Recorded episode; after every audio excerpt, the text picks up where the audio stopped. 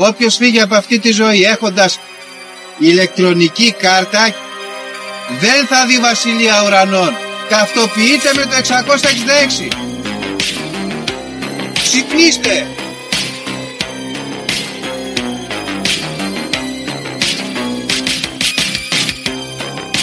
Αν διαβάζεις ας πούμε τα σύμπαντα είναι άπειρα. Εγώ σου λέω είναι 7.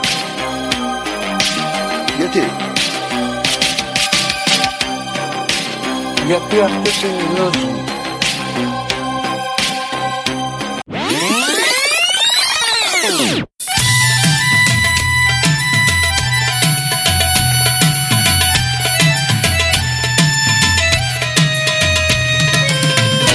Γεια σας, γεια σας, γεια σας. Καλώς ήρθαμε, παιδιά. Και καλώς ήρθατε κιόλας. Να είστε καλά, καλώς σας βρήκαμε. Ε, βρεθήκαμε σε ουδέτερο έδαφος. Ναι, ναι.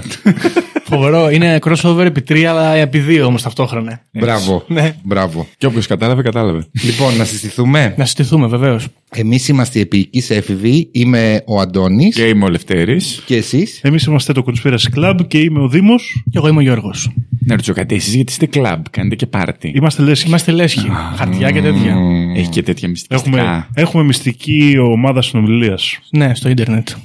Δεν παίζουμε χαρτιά βέβαια, αλλά κάποια στιγμή, Ναι. άμα ανοίξουμε χώρο, θα παίζουμε και χαρτιά, ξέρω εγώ. Α, εγώ φαντάστηκα ότι θα βρίσκεστε αυτό τύπου Eyes White Shad με μάσκες και Όχι, τέτοια. ε, χαρτιά, ξέρεις, Είναι μια ντουμάνια. φιλοδοξία μας. Κοίτα να δεις, επειδή θέσαι στο θέμα φιλοδοξία. Εγώ δηλώνω τώρα στον αέρα ότι μην τολμήσετε και κάνετε τον Ιντερνετικό σταθμό και δεν μας φωνάξετε. όχι, Άντε όχι. πάλι. Αλλά άμα περιμένεις Εννοείται από αυτό. εμάς, μάλλον δεν θα γίνει ραδιοφωνικό παραγωγός.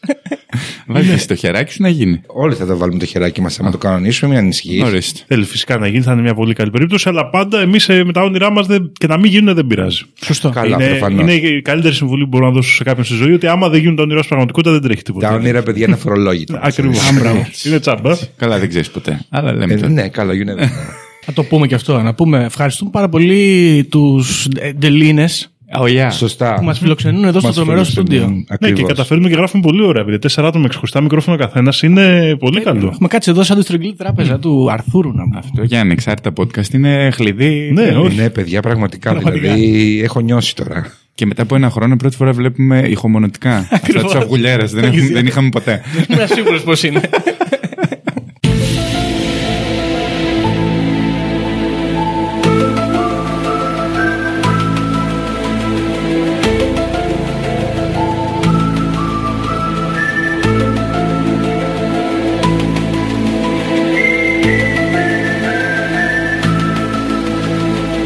Να πούμε τι θα κάνουμε. ναι, ναι. Επειδή εδώ τα παιδιά ειδικεύονται στις συνωμοσίες, σωστά; Ναι. Έτσι πουλάμε τουλάχιστον.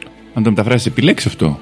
Ακριβώς. Ναι. Είναι η λέσχη των συνωμοσιών, όπως είπαμε. Α, ωραία, ακούγεται και έτσι.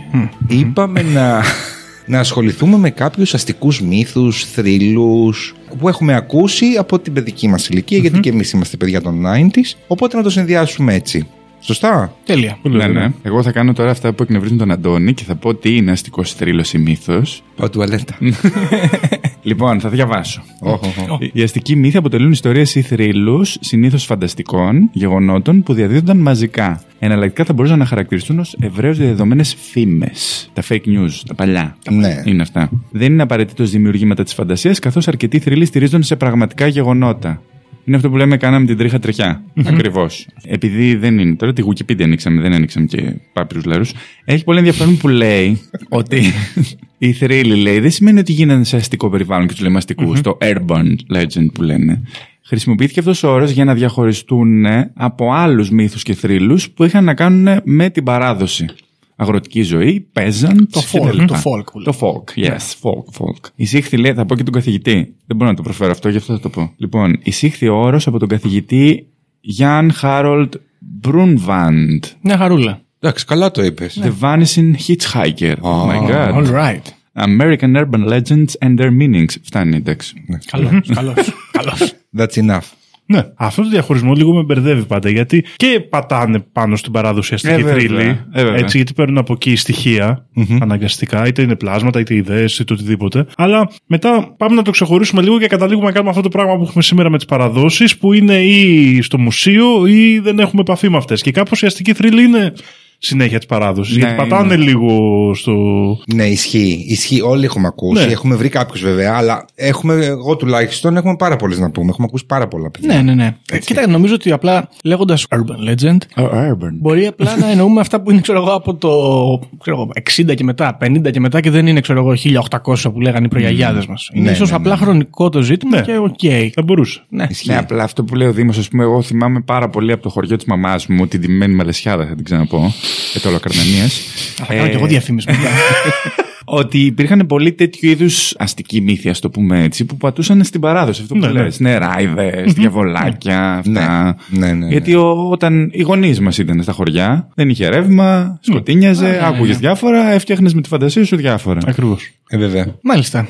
Αυτός είναι ο ορισμός λοιπόν. Να πούμε σε αυτό το σημείο ότι είμαστε πάρα πολύ οργανωμένοι εδώ όλοι και έχουμε μπροστά χαρτιά, έχουμε σημειώσεις. έχουμε τα σερτιφικά.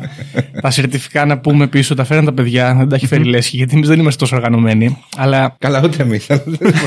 αυτά εδώ αφορούν όμως πιο ας πούμε ευρέως διαδεδομένους μύθους. Ακριβώς. Εμείς έχουμε φέρει κάποιο λίγο πιο της επαρχίας. Εγώ έχω φέρει κάποια της Κέρκυρας, ας πούμε. Οικογενειακά κοιμήλια. Ναι, ας και πούμε. τοπικέ ιστορίες. Ναι, ναι, έτσι. ναι, αυτό- τοπικές αυτό- ιστορίες. Ωραία. Είμαστε Κέρκυρα, Αχαία, Ελοκαρνανία Και καλαμάτα. και Καλαμά. Οπότε Εντάξει, καταλαβαίνετε τι Μεγάλο είναι. κομμάτι. Ωραία, έχουμε πια Τη νοτιοδυτική. Κεντρική και νότια, ναι, ναι, ναι, πάμε. Λοιπόν, όπως είπε και ο Γιώργος, αυτοί που θα αναφέρουμε έτσι λίγο στην αρχή είναι οι πολύ διαδεδομένοι και για την ακρίβεια οι δύο πρώτοι είναι και ίσως οι πιο ε, δημοφιλείς Ναι, ναι. και ίσως και όχι μόνο στην Ελλάδα. Είναι ο μύθος της μίας ψήφου. Μ' αρέσει πάρα πολύ και ο τίτλος. Ακούγεται πολύ ωραίο. Νομίζω ότι όλοι έχετε ακούσει αυτό το η ελληνική γλώσσα.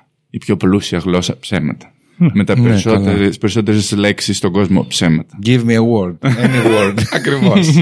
και μόνο. Ρόμπα. Δεν καταλαβαίνω. Τέλος πάντων. Ισχύει όμως αυτό. Ναι, ναι. Τέλος πάντων. Πάνω λοιπόν σε αυτό το μεγάλο εθνικό τέλος πάντων κεφάλαιο της περηφάνειας μας για τη γλώσσα υπάρχει ένας μύθος που ήθελε κάποια στιγμή να έχει γίνει μια ψηφοφορία για να πούμε ποια θα είναι η επίσημη γλώσσα όλου της υφηλίου. Και φυσικά, επειδή εμείς όταν ε, οι άλλοι ήταν στα κλαδιά και κρέμονταν και τα λοιπά, εμείς κάναμε φιλοσοφία, πιστεύουμε ότι η δικιά μας θα έπρεπε να είναι. Δεν ξέρω για ποιο λόγο θα έπρεπε να ψηφιστεί αυτό βέβαια. Δηλαδή, Αυτό είναι κάτι που δεν γνωρίζω. Ας πούμε, έγινε στον ΟΗΕ, μαζεύτηκαν ας πούμε, που στο ΝΑΤΟ, στην Ευρωπαϊκή Ένωση. Εγώ συνήθως θυμάμαι την ιστορία να λέγεται σε Αμερικάνικο δικαστήριο. Ναι. Και να το αφήνουν έτσι. έτσι είναι. Εντάξει. Έτσι είναι γιατί ξεκινάει από την Αμερική. Ναι, ναι, ναι. ναι. Ε, λοιπόν, ο μύθος λέει ότι έγινε λοιπόν μια ψηφοφορία και η αρχαία ελληνική γλώσσα έφτασε τόσο κοντά ώστε να γίνει η πιο σημαντική στον κόσμο, αλλά έχασε για μία ψήφο. Ποιος ήταν αυτός ο Καριόλη. Είναι σίγουρα. Τώρα δεν ξέρω. Δεν, θα πω αν πολιτικά correct πράγματα, αλλά ή είναι Γερμανός γιατί μας μισούν γιατί έχουμε κόντρα. Είναι έχουμε Τούρκος. κόντρα με τους Γερ- Είναι Τούρκο. Ή Τούρκος που έχουμε πει στους κόντρα. ναι. Ή κατά τη λέξη των συνωμοσίων, μήπως είναι και Εβραίος. δεν ξέρω. Α, είναι σωστά. ίσως. Σωστά. Ζιονισμό και τέτοια. Και Τώρα τέτοια, τα ναι. μαθαίνω αυτά με όλο αυτό που γίνεται με, τη, Ανάλογα. με το Ισραήλ. Ναι, τέλος πάντων. Δεν ξέρω, Υπάρχει συγκεκριμένη μ, απόφαση ας πούμε, που λέει ξέρω εγώ, ότι ο Τάδε δεν το ψήφισε ή δεν το γνωρίζουμε τελικά; Κοίτα, επειδή το συγκεκριμένο στηρίζεται σε ένα ψήγμα αλήθειας, ε, υπάρχει το 1794 στη Βουλή των Αντιπροσώπων των ΗΠΑ μία ψηφοφορία για τη γερμανική γλώσσα βέβαια, που δεν είχε να κάνει με το να πούμε ότι η γερμανική γλώσσα είναι η καλύτερη. Οκ. Είχε να κάνει με τη μετάφραση κάποιων νόμων στα γερμανικά. Γιατί υπήρχαν πολλοί γερμανόφωνοι εκείνη την περίοδο στην Αμερική Και για μία ψήφο δεν ψηφίστηκε αυτό και παρέμειναν όλα τα κείμενα στα αγγλικά. OK. OK. Από εκεί λοιπόν έγινε η τρίχα τριχιά και μια σειρά από χώρες, η Ελλάδα, η Γερμανία, η Γαλλία, το Ισραήλ, έχουν αυτόν τον αστικό μύθο και λένε ότι η δική μας γλώσσα για μία ψήφο δεν κατάφερε να γίνει η επικρατούσα ας πούμε γλώσσα στις ΗΠΑ. Κοίτα να δεις όμως. Τόσα από όλα αυτά τα πράγματα που μας έχουν κλέψει εμάς τους Έλληνες, μας κλέψανε και τον αστικό θρύλο δηλαδή. Ναι, Παιδιά, εγώ όταν ήμουν πιτσιρίκι το είχα μασίσει αυτό, να ξέρετε. Α, κι εγώ. Το είχα μασίσει άσχημα. Ξεκάθαρα. Ξεκάθαρα. Μετά, χωρίς να το ψάξω βέβαια ποτέ, ε, θεώρησα ότι είναι παπαριά εδώ που τα λέμε. Αλλά καθαρά με τη λογική μου. Εγώ το έχω στο κεφάλι μου ως κάποιος μπάρμπας σε μια παρέα, σε ένα τραπέζι, το λέει. Το ξέρετε ότι αυτό είχε γίνει. Εγώ θυμάμαι να μου το λένε στο σχολείο. Και εγώ το έχω διδαχθεί. αυτό, αυτό το έχω διδαχθεί στο σχολείο. ε, δεν ξέρω αν το έχουμε διδαχτεί. Έχει ακουστεί στο σχολείο, δεν ξέρω τώρα. Εγώ από καθηγητή, από δάσκαλο Ναι, συγκεκριμένα. από δημοτικού. δάσκαλο. Εγώ από δάσκαλο το έμαθα και από δάσκαλο το ξέμαθα να πω σε αυτό το σημείο. Οπότε, εντάξει, κάπως μπαλατζάρι. Μμ. Αυτό που μου αρέσει αυτήν την ιστορία είναι αυτό γιατί φτιάχνει αυτό ότι είναι η γλώσσα του σπουδαία ηττημένου. Δηλαδή ένα Ωραίο. σημαντικό κομμάτι Ωραίο. το αναγνώρισε ότι ήταν σπουδαία γλώσσα, αλλά έχασε το παρατσάκα από τις ραδιουργίες και τις μηχανογραφίες. Δεν το είχα σκεφτεί αυτό, ρε. Και φίλε. είναι, είναι το, φτιά- το φτιάχνει στο ιδανικό σημείο που μπορεί να μην έχει γίνει κάτι, αλλά να πεις είναι τόσο σπουδαίο όμως. Ναι, αλλά το ναι, φάγανε ναι. τα κυκλώματα. Τα κυκλώματα, μπράβο, αυτή. Έτσι μεγαλώσαμε σε όλα τα επίπεδα Ναι, ναι, σε ναι. αυτή τη χώρα, οπότε ταιριάζει Και απόλυτα. να σου πω και κάτι τώρα. Για σπουδαίο ηττημένο, η Ελλάδα είναι καλύτερη από Γαλλία και τα λοιπά. Ναι, ναι, ναι, σίγουρα. Γιατί γενικά κάνουμε αυτή τη δουλειά σε πολλά ζητήματα του σπουδαίου ηττημένου. Ναι, Εντάξει, ναι, οπότε είμαστε ωραία. Είναι εντάξει. αλήθεια, είναι αλήθεια. Οκ. Και μάλιστα η εκδοχή ελληνική σε ό,τι έχει να κάνει με το Αμερικάνικο κράτος έλεγε ότι το επιλέξανε γιατί εκεί ξεκίνησε η δημοκρατία, το λίκνο και όλα αυτά και προφανώς Οκ. θα πρέπει να επιλέξουν αυτή τη να γλώσσα. τιμήσουμε. Και μπλε. Μάλιστα. Και μπλε. Ένα τελευταίο που θέλω να σημειώσω εδώ και το θυμήθηκα τώρα σαν φλασιά. Μας είχαν πει λοιπόν εμάς οι δασκάλοι τότε ότι χάσαμε την πρωτιά, τη μεγάλη, και αυτός που δεν το ψήφισε ήταν και Έλληνας. Α, Κάποιος Α, το Έλληνα-Αμερικάνο έχει ίσως; εξελίξει τόσο ο πολύ. Εφιάλτης. Ο Εφιάλτης, μπράβο, τη Α, έτσι, Κερκόπορτα. ναι, ναι. Κάτι τέτοιο. οκ. Τέλος πάντων. Χάθηκε μια ευκαιρία μεγάλη για άλλη μια φορά. Το πιο αστείο είναι ότι εδώ υπάρχουν, λέει, αναφορές που θέλουν τον Ξενοφώντα Ζολώτα να το λέει ως δεδομένο ότι έχει γίνει τώρα. Τι να πω. Καλά, δεν είχαμε ίντερνετ, ό,τι ήθελα λίγο. Αυτό ακριβώς. Αυτό ακριβώς. Ωραίες εποχές. Καλά και τώρα που έχουμε. Μμ. Ναι. Τέλος πάντων. Εντάξει. Λοιπόν, το επόμενο, παιδιά, εγώ δεν το ξέρω. Sorry, not sorry, δεν το έχω ξανακούσει. Δεν ξέρω γιατί ούτε τον τίτλο έχω ξανακούσει ούτε τίποτα. Μου φαίνεται πολύ περίεργο. Δώσε τίτλο. This is the myth of the Hellenic Quests. Ου, και αυτό ακούγεται έτσι επικό. Ναι, ε, αυτό εμένα μου θυμίζει το Hero Quest, το επιτραπέζιο, αλλά εντάξει. Το Hellenic Quest ήταν ένας αστικός μύθος που αφορούσε, εγώ όσο θυμάμαι, την ύπαρξη ενός ηλεκτρονικού υπολογιστή, Υπερυπολογιστή. υπερυπολογιστή προχωρημένου συστήματος ηλεκτρονικού, το οποίο υποτίθεται ότι προέρχεται από μια δήλωση του Προέδρου της Apple τότε, του John Scully, ο οποίος έλεγε ότι θα φτιάξουμε ένα πρόγραμμα εκμάθησης της ελληνικής, επειδή η κοινωνία μας χρειάζεται ένα εργαλείο που θα της επιτρέψει να αναπτύξει τη δημιουργικότητά της, να εισάγει νέες ιδέες και θα της προσφέρει γνώσεις περισσότερες από όσες ο άνθρωπος μπορούσε ως τώρα να ανακαλύψει. Παναγία. μου. Παπάντζα. Δηλαδή, αναφέρουμε ένα υπερυπολογιστικό σύστημα που μέσα από την εκμάθηση ελληνικών και την κατανόηση των μυστικών νοημάτων πίσω από αυτή την αρχαία γλώσσα Μπράβο. θα ωθούσε σε μια νέα αναγέννηση ουσιαστικά στην κοινωνία. Ναι. Έτσι Θα άλλαζε φαίνεται. το ρου της ιστορίας. Ναι, μάλλον όμως μετά βρήκανε το iPod και είχαν επιτυχία και δεν το προχωρήσαν Ναι. αυτό το Αυτός, σύστημα. α, Είναι ο οκ. καπιταλισμός. Γιατί τότε δεν πηγαίνανε καλά. την- Μας έφαγε ο καπιταλισμός. Ναι, τότε είχε μια Ή- ή- ύφεση. Πήγαινε να πέσει η Apple τότε μέχρι να βγάλουν το iPod. Μας Α. έφαγε το iPod μάλλον. Ήρθε ο Steve Jobs που ήταν Εβραίος, λέω από μόνος μου εγώ, μάλλον δεν ξέρω. Έχω Μπορεί. μια αίσθηση. Μπορεί. Από μόνος μου το λέω, δεν, δεν έχω κάποια βάση που το λέω. Και πάλι μπήκε φράξια στον αρχαιοελληνικό πολιτισμό. Α, και μη σου πω ότι μπορεί να ήταν και Έλληνα-Αμερικάνο. Αυτό που όθησε το Steve Jobs. Θα σου πω κάτι. Έχεις έναν υπολογιστή που κάνει μια αναγέννηση Καρδίτσες. πολιτισμική και γνωσιακή, ας πούμε, στον κόσμο. και έχεις και ένα ματζαφλάρι που παίζει hard rock και heavy metal ε, όποτε θέλεις κτλ. Ε, με ποιο θα ασχολείσαι τώρα, και εγώ δηλαδή, αν ήμουν Apple; Θα πάγωνα τις έρευνες. Γιατί και η Apple, μια εταιρεία είναι, έχει συγκεκριμένο προσωπικό, συγκεκριμένα fans, πρέπει να επιλέξεις. Α, εσύ στηρίζεις iPod δηλαδή. Ε; Ε, εντάξει τώρα. Εγώ είμαι μαζί με τον Γιώργο. Ναι, αλλά σου λέει ότι θα ανοίγανε τα, τα Τρί- μυαλά τρί- μας. οι Τρίτο μάτι ορίζοντες. θα είναι για αρχαιοελληνικό. Α, Ξέρω εγώ, ρε παιδιά. Έτσι. Έτσι εδώ πάνω. Δωρικού ρυθμού. ναι, αλλά μετά πώς θα άκουγα μουσική εγώ στο αυτοκίνητο; Θα άκουγε λύρε, αρχές και διάβλους. Από μόνος μου. Ναι, ναι. Δεν το είχα σκεφτεί έτσι. Για φαντάσου το. Εντάξει, τώρα που το λέτε, μου- χάθηκε άλλη μια ευκαιρία. Τι να πω. ναι, ναι. Η ιστορία λέει βέβαια ότι το είχε μεταφέρει το CNN ως ε, έγκυρη πηγή. Και επίσης λέει, μετά το πιάσανε, ξέρεις, και το ανεβάσανε πάρα πολύ, ότι έχουν καταγραφεί ηλεκτρικοί τύποι που αναμένεται να φτάσουν τα 90 εκατομμύρια με τη βοήθεια αυτού του Παναγία μου. υπολογιστή κτλ. Θα το διαβάσω τώρα αυτό γιατί δεν καταλαβαίνω τι σημαίνει. Υποστήριζαν, λέει, ότι η ελληνική έχει μαθηματική δομή που επιτρέπει την αρμονική γεωμετρική απεικόνηση του λεξιλογίου της.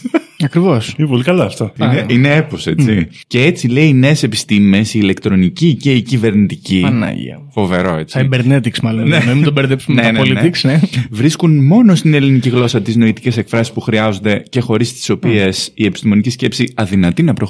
Λογικό. Ναι. Και, είναι και έχουμε έρθει σε ένα τέλμα, είναι η αλήθεια. Και η μηχανή αυτή ίσω είναι μια κάποια λύση. Πρέπει Μήπως να είναι το AI, είναι αυτό το AI. Θα μπορούσε. Είναι ένα AI πριν το AI. Εγώ αυτό ήθελα να πω. Τον έχω δει ανανεωμένο πρόσφατα αυτό το αστικό θρύλο που λέει ότι φτιάχτηκε ένα AI το οποίο το έχουν εκπαιδεύσει μόνο με αρχαία ελληνικά έργα. Ω. Και Και βούλεται. ανακαλύπτει αντίστοιχα φίλε, τέτοια. έλεος, εντάξει. δηλαδή παρόμοια, πολύ παρόμοια με αυτόν τον υπολογιστή, αλλά μιλάει για ένα μοντέλο AI σε απόκρυφα και αρχαία ελληνικά κείμενα κλπ. Και παίζει αντιγόνη δηλαδή Ε, αυτό. ξέρω εγώ, κατάλαβε μέσα, διαβάζοντας τι αρχαίε τραγωδίες, κατάλαβε μια ηθική ανώτερη. Με τη φωνή της Πέγκης Καρά. Ναι. Σωστό. Ο τάφε μου. Να πούμε επίσης, παιδιά, εδώ, για όποιους δεν γνωρίζουν, ότι υπάρχει συγκεκριμένη ομάδα, ομάδα Ε, που ασχολείται με τέτοια ζητήματα. Α, αυτή Μπράβο. είναι που είμαστε από τον άλλο πλανήτη, αυτό είναι αυτή. Ανάλογα. Ναι. Α, υπάρχει αυτή η οπτική. Εννοείται ότι είμαστε, αλλά τέλος πάντων. Και έχουμε μπέβατρον, κύκλωτρον και άλλα τέτοια υπερόπλα. Τι Και έχουμε; Εσύ γιατί κοιτάς και δεν ρωτάς; Ξέρεις τι είναι αυτό; Όχι, αλλά δεν μιλάω. Μπέβατρον και κύκλωτρον, δεν τα έχετε ξανακούσει. Τώρα κυκλο- κυκλοφόρησε τον μπέβατρον πάλι ξανά. Τέλος πάντων. Τι κάνει αυτό; Ένα υπερόπλο είναι αυτό, μαζικής καταστροφής. Το Τώρα, κρατάς, ξέρω εγώ. και Όχι, είναι πυροβολάς. κανόνι, είναι κανόνι μεγάλο. Α. τώρα α- αυτά υποτίθεται όμως ότι κάποια από αυτά πούλησε ως ώρα στον Ομπάμα. Οπότε δεν ξέρουμε ποιο έχουμε ακόμα στην Α, κατοχή. θα μας. παίρναμε 13-3, ξέρω Τα εγώ. έχει πάρει ως ώρας, απλά δεν τα πήραμε εμείς μετά Δεν γιατί το πληρωθήκαν. φάγανε. Α, Το θέμα εδώ είναι όμως ότι εντάξει, τον Μπέβατρον και τον Κύκλωτρον είναι κανόνια, αλλά είναι εξωγήινης τεχνολογίας και θα μπορούσε. Λέω, εγώ το αφήνω εδώ έξω έτσι, σαν ιδέα. Μήπως έχουμε κάποια blueprints ομάδας ε όπου μπορούν να τρέξουν αυτόν τον υπολογιστή και να μην περιμένουμε από την Apple; Δηλαδή, αν κάποιος εκεί έξω μας ακούει και είναι στην ε, Ελλήνων συνέλευση, να μας στείλει ένα μήνυμα να μας πει, ρε παιδί μου, ξέρω εγώ, αν, έχει- αν γνωρίζει κάτι. Έχει ένα ενδιαφέρον αυτό. Αυτό έχει ενδιαφέρον. Για να μην ναι. περιμένουν πάντα τους ξένους. Σωστά. Γιατί δεν έχουν και τα καλύτερα συμφέροντα. Δηλαδή, βλέπεις εδώ, θέλουν τα λεφτά, καπιταλισμός. Τι να κάνεις; Το πιο αστείο βέβαια σε αυτή την υπόθεση που πρέπει να πούμε είναι ότι το συγκεκριμένο κείμενο, χωρίς σοβαρές πηγές προφανώς, είναι αναρτημένο στην ελληνική πρεσβεία της στην Ουάσιγκτον, στην ισοσελίδα της. Δεν ξέρω αν είναι ακόμα, πάντως αναρτήθηκε κάποια στιγμή. Και το επικαλέστηκε υπουργός παιδείας της χώρας μας. Καταλάβετε πού πάμε σε αυτή τη χώρα. Όχι, εγώ έχω να παρατηρήσω και δε- σε πολλά επεισόδια μας έχουμε κάνει νήξεις για πολιτικούς που ρωτάνε για συνωμοσιολογικά θέματα στη Βουλή και θέλω να το παρουσιάσω ότι είμαστε πολύ προχωρημένοι γενικά σαν ελληνικό κράτος. Ψάχνουμε τα πάντα, κανένα μυστήριο. ναι. Δεν πάβουμε να ασχολούμαστε. Δεν είμαστε από τους Ευρωπαίους που λέμε εμείς αυτά είναι για γελίους. Ορθολογισμό. Ακριβώς. τύπου, ναι. Εμείς Ναι, και ναι, εκεί. ναι, ναι, ναι, ναι. Γιατί Μα- λέγανε και οι αρχαίοι Έλληνες που δεν κρυπτώνει που τον ίδιο. Ακριβώς. Έτσι. Άρα Ναι, όταν έχεις βελόπουλο μέσα, Ναι, είσαι ναι, ναι. πολύ μπροστά. Ο Κουβέλης είχε ρωτήσει για του εκασμού. Δηλαδή και άνθρωποι που δεν το περιμένεις. Δεν είναι Ο μόνο. Κουβέλης, ο γνωστό. Ναι, Της ο- Δημοκρατικής του κουκουέ Αριστεράς. εσωτερικού. Μπράβο, κουβέλη εσωτερικού, κύριος υπερθέστατο κύριος. ωραία. Οπότε γενικά το, το ψάχνουμε. Το έχουμε παντού. δηλαδή, Δεν είναι, Δεν είναι υπάρχει καλό αυτό στο πουθενά ελληνικό. δηλαδή ένα Ναι, ναι. φως κάτι.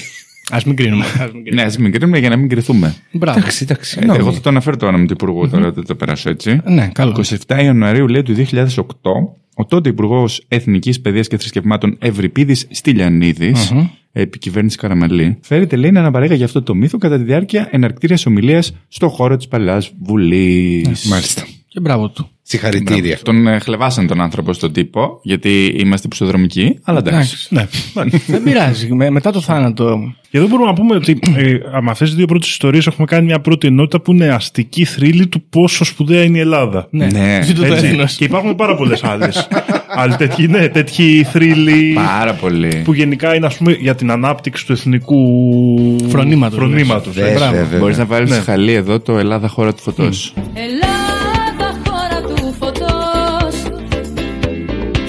Του κόσμου αρχή και γυρισμός Το έχει επικαλεστεί ο τεράστιος επίσης Καρατζαφέρης ως ένα πάρα πολύ ωραίο τραγούδι. Μαζί δεν το βλέπαμε. Ναι. Και του λες Eurovision. Ναι, αυτό, ε. ναι, ναι, ναι. Και το σχολίαζε σε αυτή την εκπομπή που έχεις στο κανάλι του και τα λοιπά και έλεγε ένα φοβερό τραγούδι με ένα στίχο κατα- καταπληκτικό. Για τις, ε, συγγνώμη, για τις Κωνσταντίνες δεν είπε τίποτα.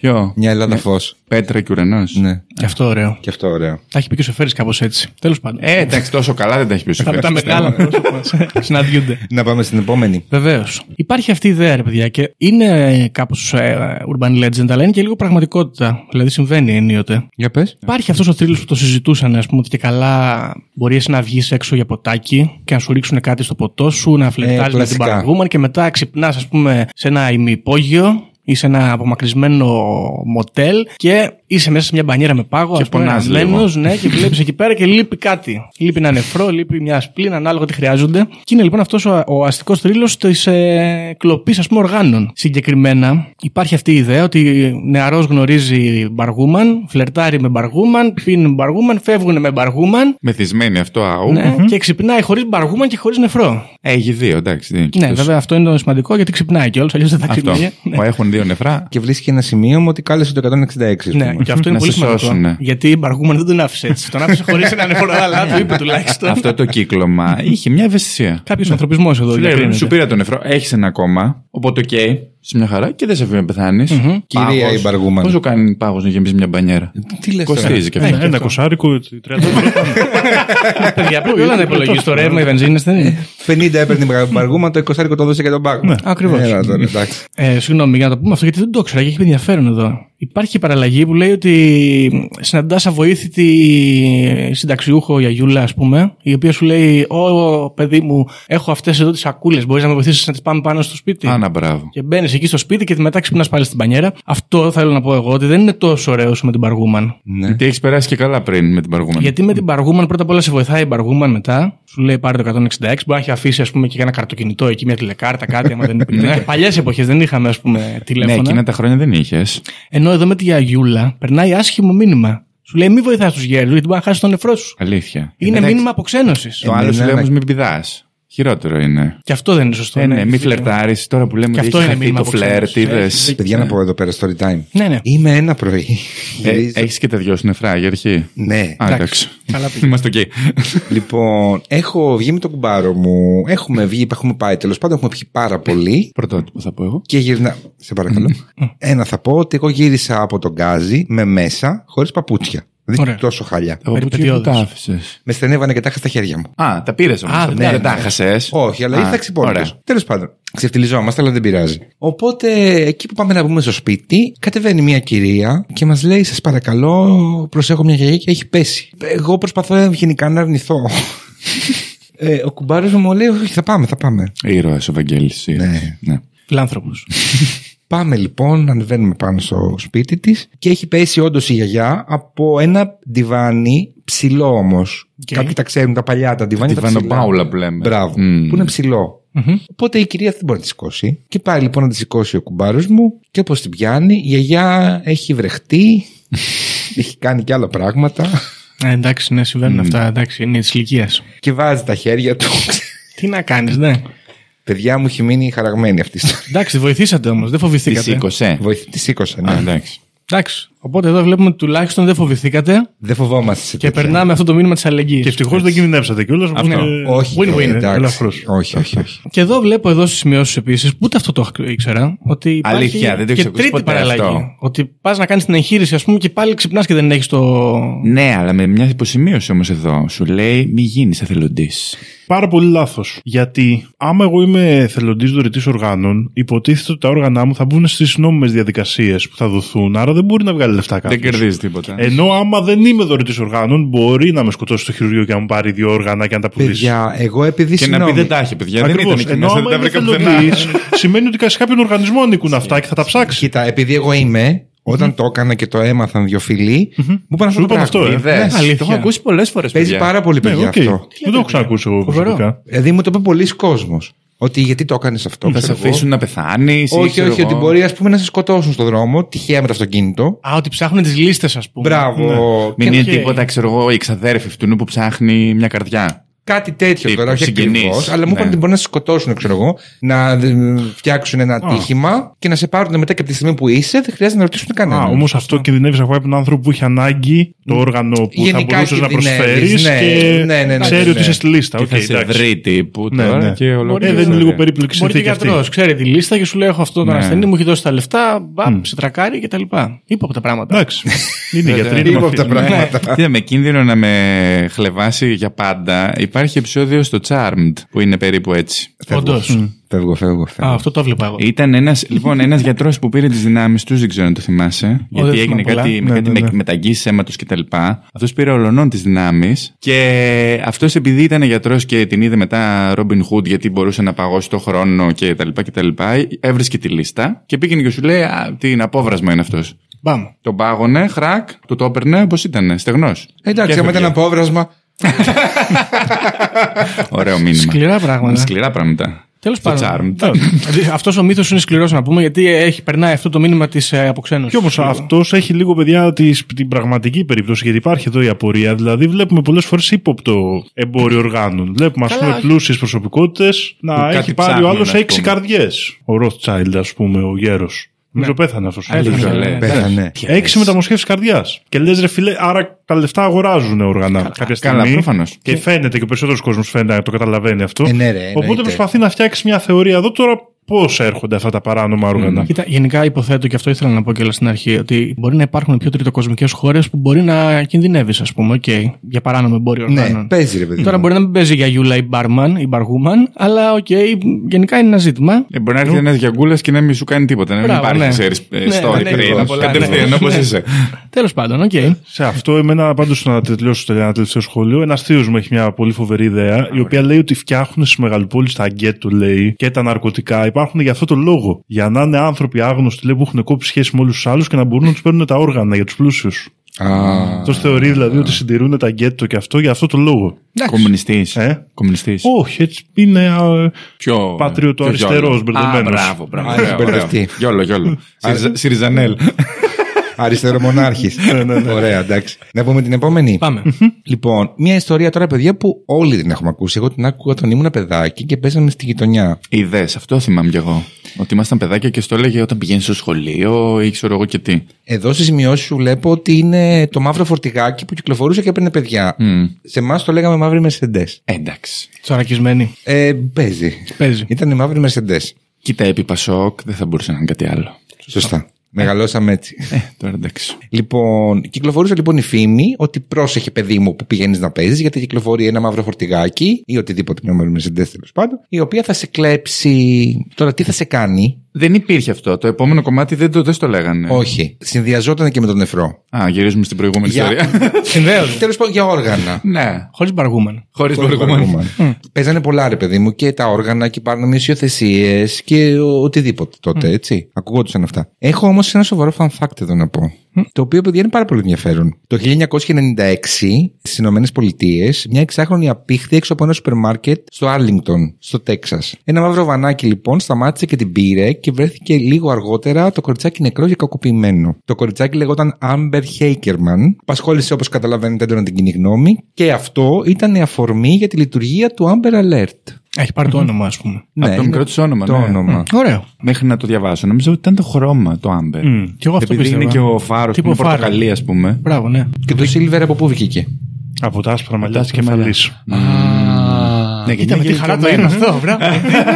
Αλήθεια τώρα. Έτσι πιστεύω, δεν ξέρω. Και εγώ δεν αυτό το έχω ακούσει πιστεύω, κάπου, ναι. αλλά το έχω σχηματίσει. Εγώ που δεν έχω άσπρα μαλλιά, άμα με χαθώ θα είναι Amber. ή Θα είναι Silver. Θα σε άμπερ, θα σε άμπερ. Missing σε σκέτωση. Και, Silver γιατί είναι- τι, σε μπηγατκατούρισα. Γιατί είσαι ε, με σύλληξη πλέον. Δεν είσαι ούτε παιδάκι να είσαι Amber, ούτε μεγάλος να είσαι Silver. Α, ναι. Πέφτουμε σε αυτό το διάκαινο, ας πούμε. Αυτό. εμείς. Πω, πω, την πατήσαμε. Μεσαία τάξη.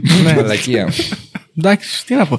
Συγγνώμη, το silver είναι μόνο για ηλικιωμένους. Ναι. έτσι. Νομίζω ναι, αλλά. εντάξει, Εξαφάνιση δεν ξέρω. ηλικιωμένου, ναι. Ωραία. Εντάξει, είμαστε σε αυτό το κενό. Ελπίζουμε να μας απαγάγουν άμα είναι αργότερα. Εξαφανίσεις ανθρώπων, παιδιά, είναι φοβερό θέμα. Θα το κάνουμε στο επεισόδιο, σε, στο δικό μας podcast κάποια στιγμή. Είναι πολύ σοβαρό θέμα και είναι πολύ περίεργο. Πάρα πολύ. Παιδιά, αν θα σας πω κάτι τώρα, όταν ήμουν μικρός και έπεσε απέναντι η Νικολούλη με το Χαρδαβέλα εκείνη την περιοδο σκεφτόμουν με το παιδικό μου μυαλό ότι δεν μπορεί, ρε φίλε. Πόσος κόσμος χάνεται. Αλλά χάνεται πάρα πολλοί κόσμος. Χάνεται πάρα πολλοί κόσμος. Ναι, Αυτό είναι ακραίο. είναι αστείο και. Πάρα πολλοί κόσμος, παιδιά. Ε, είναι πολύ ενδιαφέρον να πάρεις το δυτικό κόσμο που υποτίθεται ότι θεωρείς ότι υπάρχει μια σχετική ηρεμία στις καταστάσεις. Πάρεις Αμερική και Ευρώπη. Έχει παρακολούθηση μεγαλύτερη πρώτα απ' όλα. Που υπάρχει ακριβώς. Είναι Αυτό, όλοι καταγεγραμμένοι, όλοι με τις αυτό. ταυτότητές μας. Πας να πάρεις ποτά στην Αμερική, κοιτάνε την ταυτότητά σου. Καταγράφει παντού, κάμερες παντού. Καινούργια τώρα δούμε το τσιπάκι αυτό. Ναι, σε όχι τα χρήσιμο. πάντα. Και όμως, παρόλα αυτά, χάνεται Ένα πολύ σημαντικό νούμερο ανθρώπων κάθε χρονιά. Να ρωτήσω κάτι άλλο εγώ. Χάνεται, δεν βρίσκεται κιόλας; Και δεν Μερικές βρίσκεται. φορές δεν βρίσκεται, ναι. Με, με πολύ μεγάλο ποσοστό δεν βρίσκεται. Ξέρεις τι γίνεται όμως Ρε Δήμο. Εγώ ας πούμε έχω τύχει και παρακολουθώ κατά καιρούς Νικολούλη. Και έχει τύχει δύο φορές να πέσω πάλι στην ίδια υπόθεση η ίδια με διαφορετικά άτομα. Δηλαδή χάνεται ένας άνθρωπος μετά από 6-7 μήνες κάπου αλλού βρίσκεται ένας νεκρός, τον θάβουνε σαν αγνωστό και δεν ασχολείται κανένας. Ναι, ναι. Εννοείς Αυτό δεν θα σου γίνεται έλεγα. κάποια διασταύρωση. ας Δεν πούμε. γίνεται τίποτα. Ενώ υπάρχει ας πούμε ότι αυτός ο άνθρωπος έχει χαθεί. Ναι, ναι, ναι. Είναι, είναι πολύ ασχολείται πιθανό. κανένας. Δεν το συζητάμε αυτό. Ε, θα σου πω μια ιστορία πάνω σε αυτό. Ήταν μια τύπησα που έψαχνε τον αδερφό της. Καιρό, πάρα πολύ καιρό. Και τι έγινε με αυτό. Αυτό το κατεβαίνω για τσιγάρα. Δεν είχε πάνω του ούτε ταυτότητα ούτε τίποτα. Τον χτύπησε το αυτοκίνητο. Δεν είχαν στοιχεία. Προφανώς αυτά που βλέπουμε στα CSI δεν υπάρχουν. Ε, δηλαδή, του πήραμε τα Καλά, ούτε δακτυλικά καν. και βρήκαμε ποιο Ναι. είναι. Κολοκύθια. Ούτε καν. Οπότε τον άνθρωπο αυτόν, αυτό που λες, τον θάψανε στους. Ε, Πώς τους λένε, δεν θυμάμαι τώρα. Ναι. Αγνώστου ταυτότητα. Στο τρίτο νεκροταφείο ναι, κάτω τον ας πούμε, ζητούσαν, που ας πούμε, έχει οι δικοί την, του. ναι. Τον ζητούσαν, αλλά δεν μπορούσε να γίνει η ταυτοποίηση του ανθρώπου αυτού. Μμ. Διότι πάνω του δεν είχε κανένα. Και John Doe που λέμε αναγνωριστικό. στους John Doe, Αμερικάνους. μπράβο, John Doe. John Doe. Και ξέρεις τι, τώρα το σοβαρεύω λίγο, αλλά ξέρεις τι με είχε πειράξει, ειδικά σε μια ιστορία που είχα δει. Ότι ο άνθρωπος που θάψανε ήταν τοξικομανής. Οχ, Και το είδα λίγο μπροστά μου, το εντάξει, πρεζάκι είναι τώρα. πετάξτε τον. Καταλαβαίνετε. Ναι, ναι, ναι. Το είδα λίγο έτσι. Δεν Μπορεί και να μην αποκλείεται. ισχύει βέβαια. Και λίγο όπως λέγαμε και πριν, αυτό ότι φτιάχνονται κάποιες ε, ανθρώπων στα αζήτητα, ας πούμε, ναι, και ρε, τους φίλε. αντιμετωπίζουν και έτσι και οι Δηλαδή- αρχές και το σύστημα. Εντάξει τώρα. Δηλαδή, Ένα τηλέφωνο είναι, ένα Ναι, ναι, σήμα, ναι, ένα mail. Καταλαβαίνετε τι λέω. Δηλαδή, Δεν είναι τίποτα. Μμ. Τέλος πάντων. Να πω εγώ σε αυτό εδώ πέρα ότι δεν το είχα τόσο πολύ αυτό στο σχολείο. Τύπου μην βγείτε έξω, μην κάνετε, μην ράνετε. Ήταν, υπάρχει μια σχετική ασφάλεια στην Κέρκυρα, υποθέτω, ή τουλάχιστον έτσι νιώθουν. Και δεν το είχαμε. Πηγαίναμε μέχρι αργά, βγαίναμε, δεν είχε θέμα. Υπήρχε όμως η άποψη που ερχόταν από το χωριο το έλεγε η γιαγιά μου, να προσέχω, μην με πάρει ο Αράπης, μου λέγε. Α, ωραίο. Α, ναι, ο οποίος πες προσέχετε αυτό, τώρα, ναι, ο ναι. Αράπης ερχόταν πάντα μετά τη νύχτα και συνειδητοποίησα πολύ πολύ αργότερα ότι δεν είναι κάποιο είδους ρατσιστικό ζήτημα τύπου μην έρθει κάποιος μαύρος και σε πάρει. Αλλά είναι ο Αράπης από το folk το ελληνικό που υπάρχει ένα πράγμα σαν τζίνι που είναι μαύρος. Ο μαύρος ο σκύλος, ο ταμ ταμ ταμ. Είναι ένα πράγμα σαν τζίνι το οποίο είναι σαν πώ λέμε βρικόλαγες. Είναι Ε, λέγεται πλάσμα Αράπης. δηλαδή. Ναι, είναι πλάσμα Αλήθεια ακριβώς. Και λες. Μου έλεγε πρόσεχε μην σε πάρει ο Αράπης. Όταν ήμουν μικρή με φόβιζε ο Αράπης. Ποιος αράπης; Ο Αράπης που μου έλεγε η γιαγιά μου ότι αν δεν φάω το φαΐ μου θα έρθει να με πάρει ο Αράπης. Ο αράπη σου λέγω θα σε πάρει που δεν φας το φαΐ σου. Εμένα μου λέγανε ότι θα σε πάρει ο γέρος. Ε, καλύτερα βρε Γιάννη να σε πάρει ο γέρος από τον Αράπη. Έλα, αγάπη μου, χίλιες φορές να σε πάρει ο αράπης παρά ο γέρος. Δεν είναι άνθρωπος μαύρο. Έχει ένα σεντούκι με λεφτά και ανάλογα μπορεί να πάρει τα λεφτά του, αλλά μπορεί να σε πάρει και αυτός. Η γιαγιά λοιπόν δεν είχε πρόβλημα με τις Mercedes, είχε πρόβλημα με το τζίνι. Κακό λέπρικον φάση. Ναι, τύπου Ναι, ναι, έτσι, ναι. μπράβο. Πάνω στο ρατσιστικό έχουμε ηλικιακό ρατσισμό, έχουμε φιλετικό. Εντάξει, όχι, ε. φιλετικό, χρωματικό. Υπάρχει αυτό; Ναι, δεν ναι, ξέρω. φιλετικό, Φιλετικό είναι και αυτός. Και θα σε πάρει ο γύφτος. Ναι, Υπάρχει ναι. αυτό. σε πάρει ο γύφτος. Εμείς ναι, πιο πολύ ο γύφτο λέγαμε. Λεγόταν πάρα πολύ και ήταν κυρίως φόβος για να κάνεις το παιδί να φάει. Μμ. Ναι. Αν Ναι. δεν φας θα σε πάρει ο γύφτο. Πολύ ωραίο. Και το αντίστοιχο ότι σε πήραμε από τους γύφτους. Ναι. Επιθετικά. Ναι, δεν είσαι δικό μας χτίσματα. παιδί. Είναι αυτό που ξυπνάς, ρε παιδί μου, και είναι όλη η οικογένεια σε τη διαφήμιση της Βιτάμ και εσύ είσαι λίγο έτσι πιο μαυρισμένος. Ναι, ναι, ναι, ναι. Φλεβάρι μήνα. Και λες γιατί; Και ορίστε.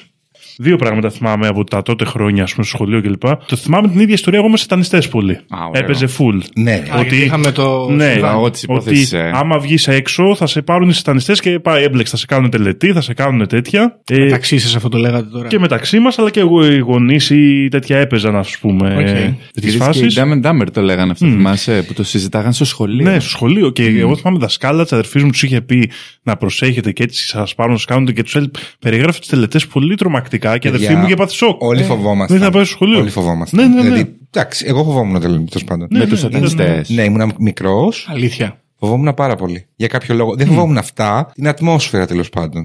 Και φοβόμουν και ένα άλλο. Δεν ξέρω αν ισχύει βέβαια. Εσύ το έχω ακούσει. Ότι πιάνανε... Άρα δεν ισχύει. Ναι, εντάξει, οκ.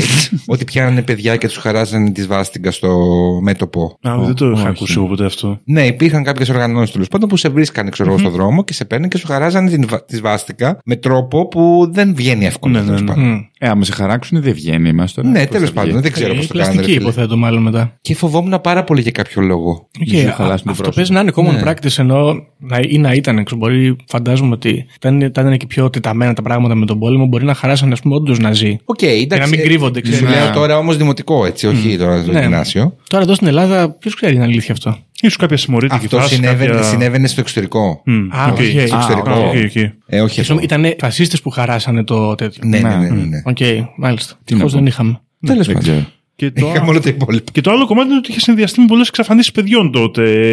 Διάσημες πολύ για την ελληνική κοινωνία. Α, εκείνο το Ήταν και το παιδάκι- παιδάκι ο Ντέιβιντ με τα γυαλάκια, πώς το λέγανε. Ξαναδός ο- που ήταν στην Άλεξ. Νικολούλη. Άλεξ. Ο Άλεξ. Άλεξ. Ο Ε, Άλεξ. φοβερή Ναι, ιστορία. που είχε, είχαν συγκλονίσει τότε το Πανελλήνιο, οπότε συνδυαζόντουσαν με αυτές τις θεωρίες μετά. Ότι α, όπως εκείνο το παιδάκι το πήρανε. ή Συν πώς ότι το- ρε παιδί μου, να σου πω κάτι. Εγώ δεν άκουσα ποτέ και από τον κύκλο μου, όχι μόνο από του γονείς μου. Έτσι. Μην το λες αυτό, είναι τρομακτικό μπροστά στα παιδιά. Δηλαδή τα ακούγαμε όλα. Όχι, εμείς δεν τα λέγαμε στο σπίτι αυτά. Τα ακούγαμε, τα Δεν τα ακούγαμε. λέγαμε. Και στο σπίτι, τα, στην τηλεόραση τέλος πάντων τα ακούγαμε. Και από φιλαράκια, ξέρω εγώ, τα λέγαμε, αλλά που του το έχει πει η μαμά τους. Υπήρχε σίγουρα σε σχέση με σήμερα περισσότερο η λογική του άστο παιδί να τα ακούει όλα. Σε σχέση με σήμερα υπάρχει πιο πολύ Ναι, προστασία. εννοείται, εννοείται, εννοείται. Σε, σε γενικότερα, τώρα ανάλογα την οικογένεια εννοείται και τότε έπαιζε.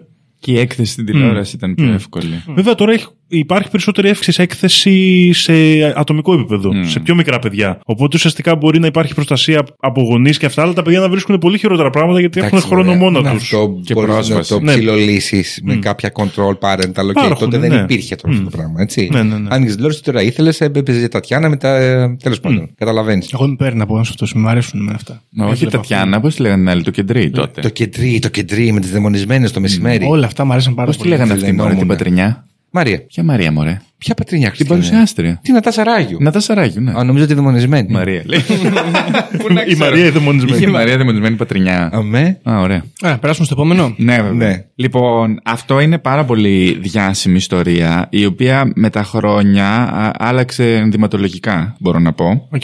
Ο τίτλος, εδώ ο Κωνσταντάρης μας έχει βοηθήσει, γιατί βρήκαμε και ένα άρθρο που έχει γράψει κάποια πράγματα. Γεια σου, Αντώνη. Ε, μ' αρέσει πολύ ο τίτλος που έχει δώσει, Το Φουστανέλο του Θανάτου. Οκ.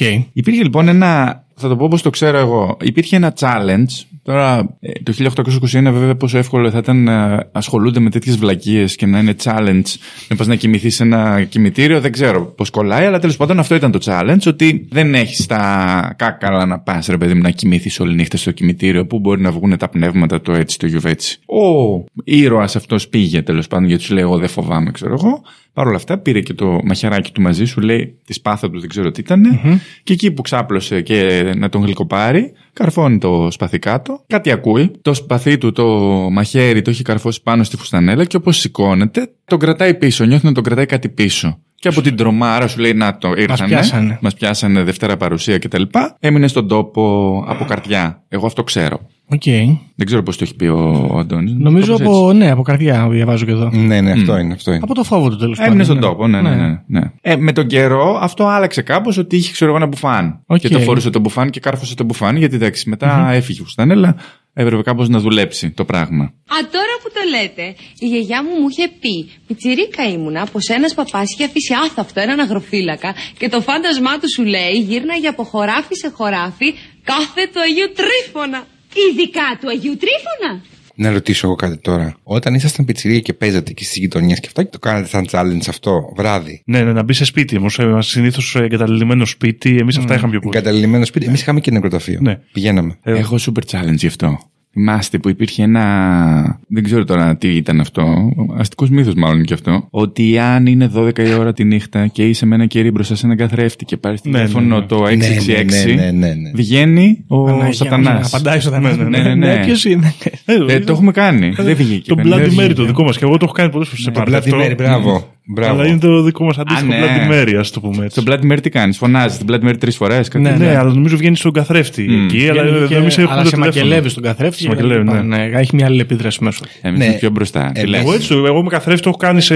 Δηλαδή με κερί στον κάνει; καθρέφτη το έχω κάνει τουλάχιστον τρεις φορές σε πάρτι Και σε βάζουμε και σπίτι δημοτικού μας. γυμνασίου. Δεν ήταν εκεί ο Σατανά. Εκείνη τη μέρα μάλλον τον είχε άλλη- πάρει άλλος πρώτα.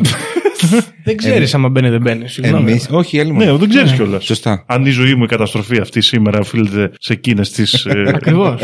Α, σωστό, αυτό δεν το είχα σκεφτεί. Ναι, Δεν ξέρεις. Εμείς το είχαμε αλλιώς ότι 12 η ώρα έχει ανάμεσα ένα κερί, το κοιτάς και τρώνεσαι και αν γυρίσεις απότομα το κεφάλι σου. Ζαλίζεσαι. Όχι, βλέπεις, ας πούμε, κάτι περίεργο, ξέρω εγώ. το Σατανά, δεν θυμάμαι τι Οκ. λέγαμε. Εμείς θα σας πω, αυτό με την πρόκληση όμως το πιο ωραίο που είχαμε. Είχαμε δύο βασικά πολύ ωραία μέρη για προκλήσεις. Ε, είχαμε ένα σπίτι ενός medium στην Καλαμάτα γνωστού που λεγόταν Λάκης, Που ήταν μια γνωστή φιγούρα της Καλαμάτας, ο οποίος όμως όταν πέθανε κάποια στιγμή ε, δεν είχε ανθρώπους άλλους, οικογένεια κλπ. Και, και είχε μείνει ένα σπίτι το οποίο ήταν γεμάτο με, με Όπως το άφησε, διουμικά ναι, ναι, ναι. πράγματα. Μια νεκροκεφαλή, πεντάλφες, κάτι κοράκια τα ρηχευμένα. Ωραίο. Κάτι τέτοια. Οπότε Μπήκες ήταν. εσύ. Ναι, ναι, είχαμε πει πολλές φορές και ήταν και λίγο πρόκληση του τύπου να μπεις μέσα να εξερευνήσεις μόνος σου και να βγεις και ότι θα βγει ο Λάκης και θα σου μιλήσει και θα, τέτοια πράγματα. Ε, κατάλαβα, ναι. Ναι. Σαν τον πλεύρη εξάρχεια πρόκληση. Ναι, ναι, ναι. Κάπως έτσι. Να βγει ο πλεύρης δεν Και είχαμε πάει, είχαμε πάει εκεί, παιδιά. Ήταν, ήταν ωραίο μέρος. Και το δεύτερο είναι ότι υπάρχει ένας γυάλινος πύργος στην Καλαμάτα. ε, Γιατί κάποια τύπου εσωτερική οργάνωση είχε φτιαχτεί από έναν Ελληνοκαναδό που είχε επιστρέψει και είχε φτιάξει ένα στρογγυλό κτίριο με τζάμια ψηλά-ψηλά και από κάτω βιβλιοθήκη και κοιτώνες και τέτοια. Και εκεί πηγαίναμε για τις προκλήσεις. Και εκεί, επειδή μέχρι ένα σημείο χρησιμοποιούσαν το μέρος, υπήρχε και κόσμος και μας κυνηγούσαν μια φορά κάτι γέρι που είχαμε προσπαθήσει να μπούμε.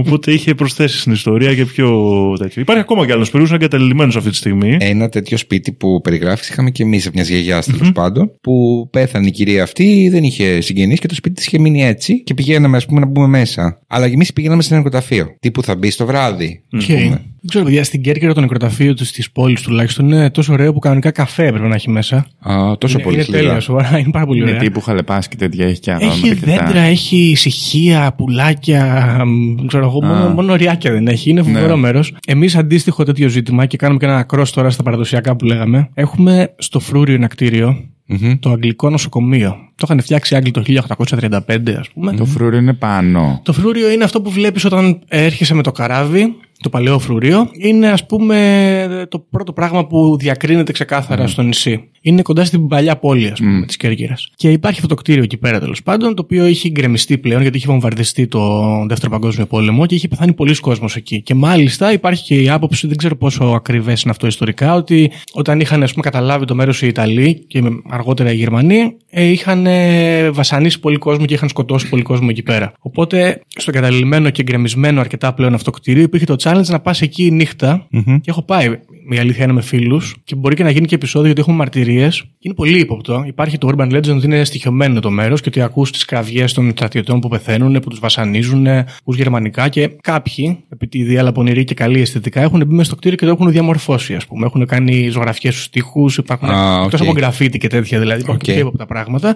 Τώρα δυστυχώς έρχεται πάλι ο καπιταλισμός εδώ και μάλλον θα μπει σε πληστηριασμό το συγκεκριμένο κτίριο και θα γίνει πιθανότητα BNB, θα δούμε, δεν ξέρω. Οπότε θα χάσουμε και τον αστικό θρύλο. Αυτό το ξενοδοχείο που λέγανε εκεί, που, ένα ξενοδοχείο που είχε Ευαγγελιστεί ο Μητσοτάκης εκεί δεν είναι σε εσάς; Ναι, ναι, ναι. δεν είναι; Ναι, αυτό δεν τώρα- είναι αυτό, άλλο πράγμα είναι. Όχι, αυτό είναι ένα δάσος εκεί, ωραίο νατούρα που θα Α, καεί. τι του θέλει το Κάει δάσος. και τώρα. Ε, αφού θα καεί. Κάει και κάει. Ε, εντάξει.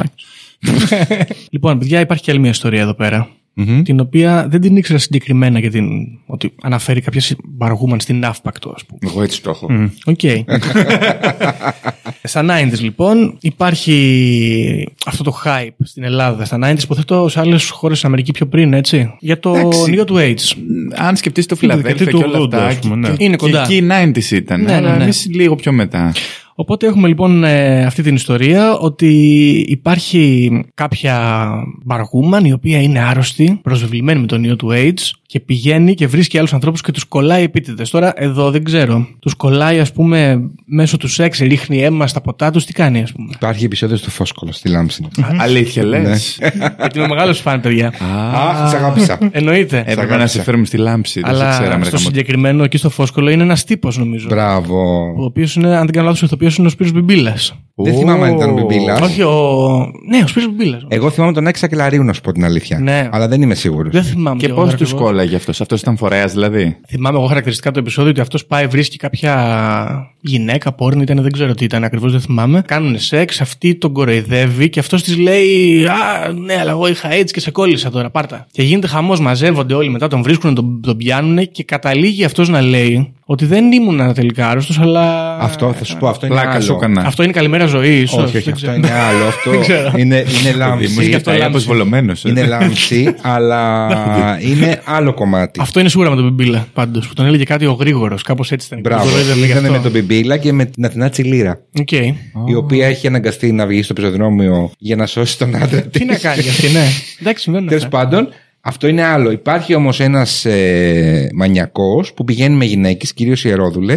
Οκ. Προσπαθεί να κάνει έρωτα χωρίς προφυλάξεις για να τις κολλήσει AIDS επειδή κάποια τον Τον κόλλησε. κόλλησε και τον ψάχνει ο Θεοχάρης, αυτό είναι τώρα. Και, τους, και το ψάχνει η αστυνομία. Οκ. Είναι στη Λάμψη. Είναι Εγώ στη Λάμψη καλημέρα- και αυτό. Καλημέρα ζωή δεν έβλεπα. Αλήθεια, Ναι. πολύ καλύτερο να ξέρεις. Όχι, Λάμψη έβλεπα. Και ο- Και ο Καλτ, το καλημέρα ζωή. Το, Αυτό είναι καλά, το AIDS έχει παίξει πάρα πολύ στο Φώσκολο. Ναι, ήταν, ήταν και της εποχής τώρα, εντάξει. Έχει παίξει πάρα πολύ. Υπήρχε ένα άλλο επεισόδιο τώρα που είχε τρακάρει η Βίρνα με μία και πήγε η Βίρνα να τη σώσει, την πήρε, είχαν χτυπήσει Όχι, και οι πιάσαν δύο. τα αίματα, ας πούμε. Μπράβο. Παναγία μου.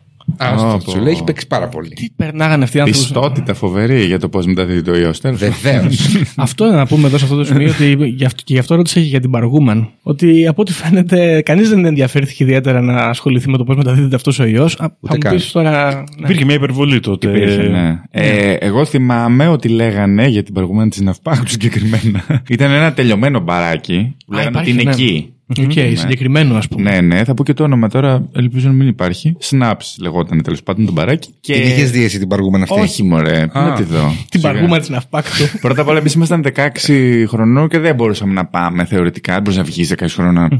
Α, γιατί αυτό ήταν και λίγο αφτεράδικο, ρε παιδί μου. Δεν ήταν τα κλασικά πάνω στο λιμάνι και τέτοια. Και λέγανε ότι ξέρω εγώ, εδώ δεν υπήρχε δόλος, ή τουλάχιστον εμένα έτσι μου είχε μεταφερθεί. Ότι ξέρω εγώ, και αν αυτή κοπεί την ώρα που πλένει το Α, ποτήρι, οκ, ξέρω εγώ. δεν και είναι. αυτό. Απλά να το Εδώ δεν υπήρχε αποφύγεις, ας δόλος. πούμε. Ναι, Ναι. ναι, ναι, δεν είναι σαν τη λάμψη ας πούμε. ναι. Να σου πω εγώ, το έκανε κάποιος ανταγωνιστής που θέλει να κλείσει το συγκεκριμένο μπαράκι. Κολόμπαρο ήταν μωρέ, τι, και τι τον πήρες; δεν υπάρχει Υπάρχουν και άλλα άλλο κολόμπαρο. κολόμπαρα. Υπάρχουν και άλλα κολόμπαρα. φίλε. Ένα κολόμπαρο ήταν στην άφακτο. Με σκληρό Δεν ανταγωνισμό. έχουμε εμείς τέτοια στην Αφρική.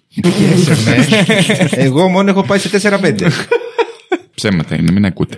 ναι, ναι. Παιδιά, Πάλι ε, η δα- καθηγήτριά μου έχει εκπαιδεύσει στο συγκεκριμένο ζήτημα, αλλά μου έλεγε ότι τι στο τρόπο; πάρκο του ΟΣΕ τη Καλαμάτα, ηροϊνομανείς με μολυσμένες με AIDS βελόνες Σε κυνηγάνε, σε κυνηγάνε να στην καρφώσουν για να σε μολύνουν. Τα- Αυτό είναι λίγο πιο επιστημονικό από το άλλο. Γιατί όντως μπορεί να, μπορεί να κολλήσεις από την βελόνα, ας πούμε, λίγο πιο Ναι, εύκολα. δηλαδή αν μέσα στην καρφώσει όπου να είναι, υποτίθεται ότι πρέπει να την κάνεις ενδοφλέβεια για να Ναι, γίνει γενικά, δουλίτσα. ναι, εντάξει. Δηλαδή, Αλλά ναι. Ναι, Τέλος ναι. πάντων, οκ, Εμένα οκ. πάντως η καθηγήτρια μου είχε ενημερώσει τότε. Αυτό το πράγμα, τέλος Ε, πάντων. Άμα παίξεις βελάκια δηλαδή με τη βελόνα, δεν νομίζω ότι είναι Ότι όλοι τόσο κυνηγάγανε εύκολο. τους άλλους να τους κολλήσουν όλους έτσι. Τι χαμός να πούμε. Καημόταν, Εντάξει, είχαν- Φαγωμάρα, ναι. Ε, το AIDS, παιδιά, είναι ένας ιός που για μένα είναι τρομακτικός για την πραγματικότητα. Το ότι υπάρχει. Μμ. Και είναι Ε, λογικό η, α- η ακραία Αντίδραση, αυτή ας πούμε. και η μυθολογία Εν τω που μεταξύ, φτιάχτηκε. μην Γιατί το- κολλάει με τον έρωτα. Τα δεν- έχει όλα μέσα. Έχει δεν και τον ρατσισμό, έχει και δηλαδή πολλά πάει- μέσα. Είναι ένα Δεν- τεράστιο πράγμα. Και το σεξ που ήταν απογορευμένο, Ακριβώς, λόγω ακριβώς. θρησκείας. Πάρα Κουμπώνει πολλά. σε πολλά Ναι, πράγματα. ναι, ναι. Ήταν ένα πολύ μεγάλο σοκ για την κοινωνία. Συν δηλαδή. ότι στην αρχή δεν ξέραν οι άνθρωποι καλά. Έχουμε ακούσει για ανθρώπους που νοσηλευόντουσαν και τους πετάγανε το φαγητό από μακριά. Εντάξει, ναι. Και... Έτσι, Όλγα Μαρκάτου. Μα ήταν και τόσο επικίνδυνο έτσι. Που... Ναι, ισχύει. εντάξει. Ισχύει, ισχύει. Για πάμε και στο επόμενο ρε μάγκες. Κλασικό ζήτημα, ωραίο. Ε, όλοι το έχουμε ακούσει λίγο πολύ. Το γεγονός ότι κάποιοι μουσικοί, είτε γιατί έχουν συντάξει κάποια συμφωνία με το διάβολο ή κάποιον άλλο ξαποδό, Έχω κάνει διατριβή, θα σου πω. Εγώ πες τα εσύ τώρα. ναι, ναι. είτε για άλλα δικά του συμφέροντα, δεν ξέρουμε γιατί, ε, έβαζαν μυστικά μηνύματα. Τα οποία και όλα μυστικά μηνύματα τα βάζεις άμα μπορούσες να βάλεις στο pick-up το δίσκο και τον έπαιζε ανάποδα.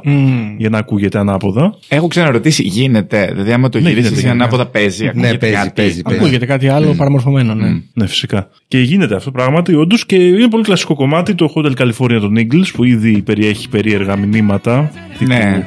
Είναι ο άλλος κόσμος στο ξενοδοχείο, ο- το California, κάτι τέτοια περίεργα Ναι, και μέσα. ποιος είναι το Beast που δεν Ναι, μπορούμε να ναι. το σκοτώσουμε. Α, μπράβο. Και δεν μπορείς να φύγεις ποτέ και έχεις μπλέξει. Είναι, έχει ήδη ένα κάπως εσωτερικό περιεχόμενο. Βέβαια, αν είναι έτσι κόλλας, θα πω εδώ παρένθεση, μια χαρά. Εντάξει, απλά δεν μπορείς να φύγεις. Εντάξει. Είναι ένα ζήτημα. βέβαια. Φαγητό, ποτό, Ναι. αυτά, ιστορίε, κακά. Όλα ωραία. Εντάξει, δεν μπορείς να φύγεις. Ναι. Αλλά Τι έχει έχεις ένα κάτι να πας, πεντάστερο. δηλαδή, τι Έλα, έχεις, ναι. Ναι, μετά έχουμε διάφορου. Έχουμε Beatles. Beatles, ναι.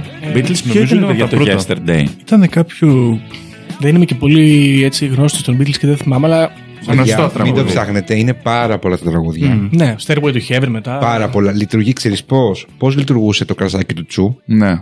Αυτό το πράγμα έτσι λειτουργεί. Δηλαδή, Ακούς κάτι παρόμοιο. ακούς κάτι παρόμοιο Μετά και αν ακούς το όλα. έχεις σε υπότιτλους ή κάπου, το συνδυάζει ο εγκέφαλος πάρα πολύ εύκολα. Ναι, ναι. Είναι πάρα πολλά τα τραγούδια. Πάρα πολλά. Δηλαδή έχω θε- Μαρινέλα Βύση. ε, Καλά, γεροκάδες δεν το συζητάω. Για Cool, πιο ναι. heavy metal μουσική έπαιζε πάρα πολύ. Ε, μέχρι ολόκληρες εκπομπές έχει τύχει να δω εγώ ας πούμε, για αυτό το θέμα. Αυτές τις ωραίες μεσημεριανές. Και μεσημεριανές και βραδινές και πύλες στον εξήγητου και ό,τι κουστάρει. Και Βασιλόπουλος, ε, αυτό ήταν. Ε; Ναι, ναι, ναι, ναι, ναι, πάρα πολύ πράγμα. Ωραία πράγματα. Βέβαια, υπήρχε, ξέρω εγώ, μύθος τότε ότι πριν κυκλοφορήσει ο δίσκος, το έχω ξαναπεί, τον μπαίνανε το δίσκο, τον πηγαίνανε σε ένα βουνό και κάνανε μια σατανιστική τελετή Α, και έτσι ο δίσκος έβγαινε με κάποια μηνύματα. οκ. Άρα δηλαδή, άμα το ραντίσουμε, ας πούμε, κάνουμε κάποιο ευχέλιο, μπορεί και να το σώσουμε; Μπράβο. Ωραίο. Οκ. Εντάξει, υπάρχει ελπίδα. Μπορείς να κάνεις κάτι. Πολύ σημαντικό, παιδιά, υπάρχει στο YouTube. Ε, με λένε Poppy το live του Jim Panucci που κάνει εκτενή αναφορά και εγώ το πιστεύω για το δίσκο της Μαρινέλας. Σατανάς αίδοξα, Σατανάς μαζί, Σατανάς μαζί και άλλα τέτοια Σατανάς περίεργα. μαζί, μπράβο. Και δεν θέλω να κρίνω τη Μαρινέλα, αλλά μου φαίνεται και λίγο ύποπτη. Δεν ξέρω εσείς τι άποψη έχετε. Συμφωνώ. Είναι ύποπτη. Ότι έχει κάνει μια συμφωνία για να ζήσει Ότι πολλά κα- χρόνια κα- γυναίκα κάτι- και όχι, όσα δεν θέλει ξέρω, να μπορεί ζήσει. Για την επιτυχία της δεν ξέρω. Ότι κάτι έχει κάνει πάντως. Ήταν πράκτορος σατανά να καταστρέψει το Στέλιο Καζατζίδη. Άνα, μπράβο. Τώρα δεν ήθελα να το πω, αλλά μιας και το έπεσε, ορίστε να το. Που Αυτό. σηκώθηκε από το πάλκο. Κανένα έβα. Κανένα έβα. Αυτοί οι άνθρωποι. Τέλος πάντων. Τέλος πάντων, μην κρίνουμε κιόλας γιατί. Ναι. Υπάρχουν άλλες δύο παρατηρήσεις που θέλω να κάνω σύντομες. Η μία είναι ότι εγώ ως heavy metal άνθρωπος, στα νιάτα μου, δεν θυμάμαι να μας λέει κανένας για να αποδομηνύματα στα heavy metal, γιατί σου λέει τα λένε από μόνοι τους. Τα- Μπράβο, το λέγανε Αφού είναι στην ίσια τα κανονική. μηνύματα, Αλλά Μπράβο. από μόνοι τους, αλλά Δηλαδή- μόνο μολογάνε, ας πούμε, χωρίς ξύλο. Οπότε δεν είχαμε, ναι. Αντίστοιχα στα πάρτι, όπως καλούσαμε με τους, που είπαμε με τους καθρέφτες και αυτά, πιστεύαμε ότι το να ακούσουμε heavy metal μουσική θα οδηγούσε σε σατανιασμένες εμπειρίες. Σε μια Και- έκσταση, ας πούμε. Και, όχι, και βάζαμε, είχε φέρει ένας φίλος και λέει: Θα ακούσουμε μετάλλικα και κατεβήκαμε στο υπόγειο με σβησμένα τα φώτα για να βρούμε φαντάσματα. Σκληρός heavy metal, μάλλον. Ναι, ναι. Ναι, Το έλατε, δημοτικό ε. λέμε, Το το χοντρένατε Τετάρτη πολύ. δημοτικού.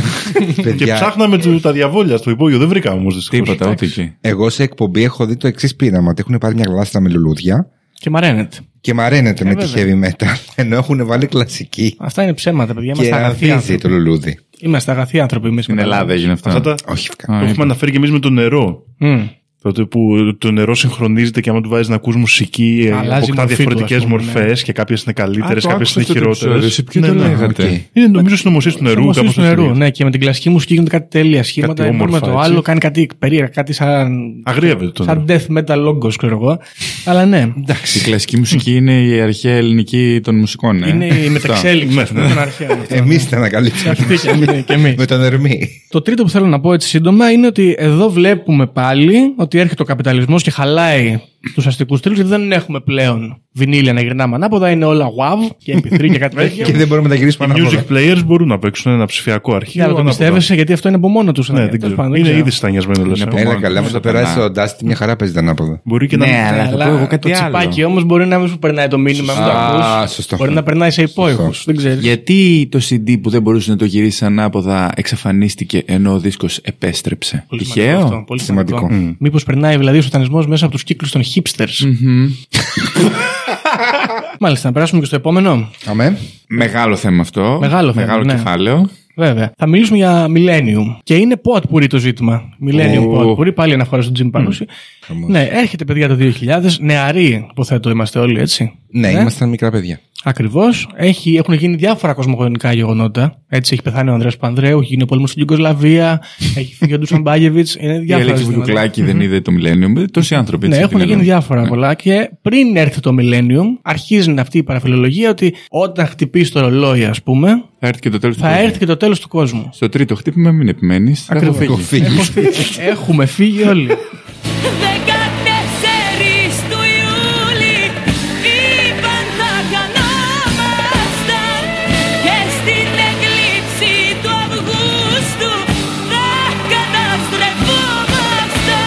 Και εδώ είναι κάπως έτσι μια παραλλαγή του πιο μοντέρνου, ή μπορεί να το ξέρουν και οι νεότεροι εδώ, του ημερολογίου των Μάγια, αλλά σε πιο mainstream πράγματα, έτσι πιο δυτικόφερτα. Και σου λέει στο Millennium τελειώσατε.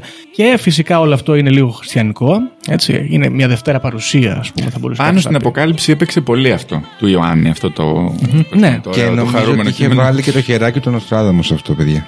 Νοστράδαμους θα μας πείτε εσείς, γιατί εγώ δεν. Τα παιδιά προσπάθησα να ξέρουν διαβάσω, καλύτερα. δεν Έχει, κατάλαβα έχει, πει ο, τίποτα. έχει πει ο Νοστράδαμος για αυτή την ε, αποκαλυπτική κατάσταση, αλλά εδώ πρέπει να πούμε, έτσι για να μην κρίνουμε τους προφήτες, όλα αυτά τα debunking έρχονται και κρίνουν τους προφήτες μετά. Και λέω εγώ τώρα, δεν ξέρεις ποτέ, όλες αυτές οι ερμηνείες τύπου Αποκάλυψη του Ιωάννη ή Νοστράδαμο δεν ήρθε ο Νοστράδαμο και σου λέει το 2001 Γενάρη. Έτσι, ας πούμε. μπράβο. Ούτε λέει ο, ο Ιωάννης, ξέρω εγώ, ο- τε- Τετάρτη. ξέρω εγώ. Φλεβάρι, ας πούμε. Ναι, καταστράφει τον πουλόλι, ξέρω. Είναι λίγο φλού, ας πούμε, η ερμηνεία και προφανώς υπάρχουν διάφορα hits που λένε Millennium και είναι και η ημερομηνία στρογγυλή, ας πούμε, είναι καλό. Μμ, είναι σαν να βολεύει. κλείνει- Ναι, κλείνει Ε, μια ναι. εποχή, ας πούμε. Οπότε, ας μην κρίνουμε τους προφήτες εδώ, γιατί όπως και με το ημερολόγιο των Μάγια, μπορεί απλά να έχει γίνει κάποιο έτσι, υπολογιστικό λάθος ή κάποια λάθος ερμηνεία. Και αυτό εδώ το Millennium που όλοι λέγαμε ότι θα έρθει το τέλος του κόσμου τότε, να είναι απλά αντί για το 2000, ας πούμε το 2054. 12, 12 του 12 που Ναι. λέγανε. Δεν ξέρεις, ναι, οτιδήποτε. Και εκεί που κάθεσαι εκεί, ωραία, ωραία, και λες, Αχ, τι ωραία, έρχεται η νέα χρονιά, τσακ, πρέπει Ακριβώς. να πέσει ο διακόπτης. Ναι, τώρα εντάξει, εδώ στο Millennium είχαμε, το θυμάμαι αυτό, είχαμε δύο, θα το αναφέρουμε και αργότερα. Το ένα είναι ο ιός που καλάει τους υπολογιστές και φυσικά αυτή η αποκάλυψη του Αντίχρηστου. Και μάλιστα τότε, αν θυμάστε κοντά, μπορεί και τότε ακριβώς, είχε βγει αυτή η ταινία με τον Σβαρτζανέκερ που λεγόταν, ε, πώς λεγόταν η Δευτέρα Παρουσία, κάτι τέτοιο θυμάμαι Α, τώρα. ναι. Που και καλά γεννιέται ο Αντίχρηστο. Ναι. Και έπεφτε πολύ κοντά Ναι, σε αυτή ναι, την ναι. ημερομηνία. Και δεν γίνεται ξέρω. το επικό battle μέσα σε μια εκκλησία που γίνεται τη Στο τρελή. τέλος, βέβαια, και τον δέρνει ο Σβαρτζανέκερ και τα λοιπά. Καλά έκανε. Τώρα που έχει γεράσει, ποιος θα τον αναλάβει, αυτό είναι το θέμα, κατάλαβες; Και αυτό είναι το φοβερό με το Millennium, ότι έχει διάφορες εκφάνσεις, διότι κολλάει και ο ιός που λέγαμε των υπολογιστών, αλλά έχουμε και το επόμενο, αν θέλετε να περάσουμε στο επόμενο, αν δεν έχουμε σχόλια, που είναι η εποχή του υδροχώου. Μπαίνουμε στον υδροχό που λέει και το τραγούδι. Μπράβο. Ακριβώς. Οπότε θέλετε να πάμε και στο επόμενο ή έχουμε σχόλια για το Millennium. Λοιπόν, εγώ αυτό που διάβασα και μου κάνει πολύ μεγάλη εντύπωση, γιατί αυτό δεν το είχα στο μυαλό μου από τότε. Θυμάμαι απλά τους κλασικούς ωραίους στίχους του Φίβου που έλεγε η Κιβωτός και τα λοιπά και τη Γαρμπή και μετά έλεγε προφητείες Βανδύ. Ο άνθρωπος αυτός το είχε ψάξει πάρα πολύ. Πίστευε ότι το 2000 θα έρθει το τέλος. Ήταν σίγουρος. Πάντως η αλήθεια είναι ότι η δουλειά του η μεγάλη είναι, ναι, προ 2000. αν δεν Και κάνω σε λάθος. αυτά το είχε. Σου έλεγε αν βγουν αληθινές προφητείες και έρθουν καταστροφές. Α, και να πω και δεν είναι doxing ότι ο Φίβος είναι και heavy μεταλλά. Όπα. Ισχύει. Έρχονται Είναι και στο δένουν καψιμί, όλα. είναι εκεί υποστάρι και λέω τώρα εδώ, μήπως ο heavy μεταλλά είναι σατανιστής, άρα γνωρίζει πότε έρχεται ο Αντίχριστος. Ποιος άλλος θα γνώριζε; Έρχονται και πέφτουν τα κομμάτια. Ναι, έτσι λειτουργούν οι συνωμοσίες. Ήταν πολύ πιασάρικο, παιδιά τότε. Και αν Πάρα έρθουν πολύ πόλεμοι και πιασάρικο. σεισμοί, έλεγε ήρθε ο σεισμός το 99, μήπως να ψάξουμε τους τοίχους του Φίβου εκεί πίσω. Κάτι ναι, ναι, ναι. Υπάρχουν, υπάρχουν. Ήταν πολύ πιασάρικο το θέμα. Είχαν γίνει και επεισόδια από σειρές και ταινίες. Πάρα πολύ πιασάρικο. Ναι, εγώ αυτό που θέλω να πω λοιπόν είναι αυτός ο όρος χιλιασμός, αν το λέω καλά, Μμμ. Που έχει να κάνει με την δοξασία ότι ανά χίλια χρόνια τέλος πάντων υπάρχει μια περίοδος ευημερίας, ή μάλλον αυτή είναι που θα έρθει μετά τη Δευτέρα παρουσία. Δεν έχω οκ. καταλάβει, έχει μπερδευτεί λίγο το κεφάλι μου. Καλά, Ότι- συγγνώμη, με Ναι. συγχωρείς. Αστρολογικά νομίζω ότι αυτό ισχύει. Τι εννοείς; Ότι αν κάποια χρόνια είναι η εποχή του υδροχώου, η εποχή των Ναι, ηχθείων. όχι, όχι, δεν λέω καν για τον υδροχό.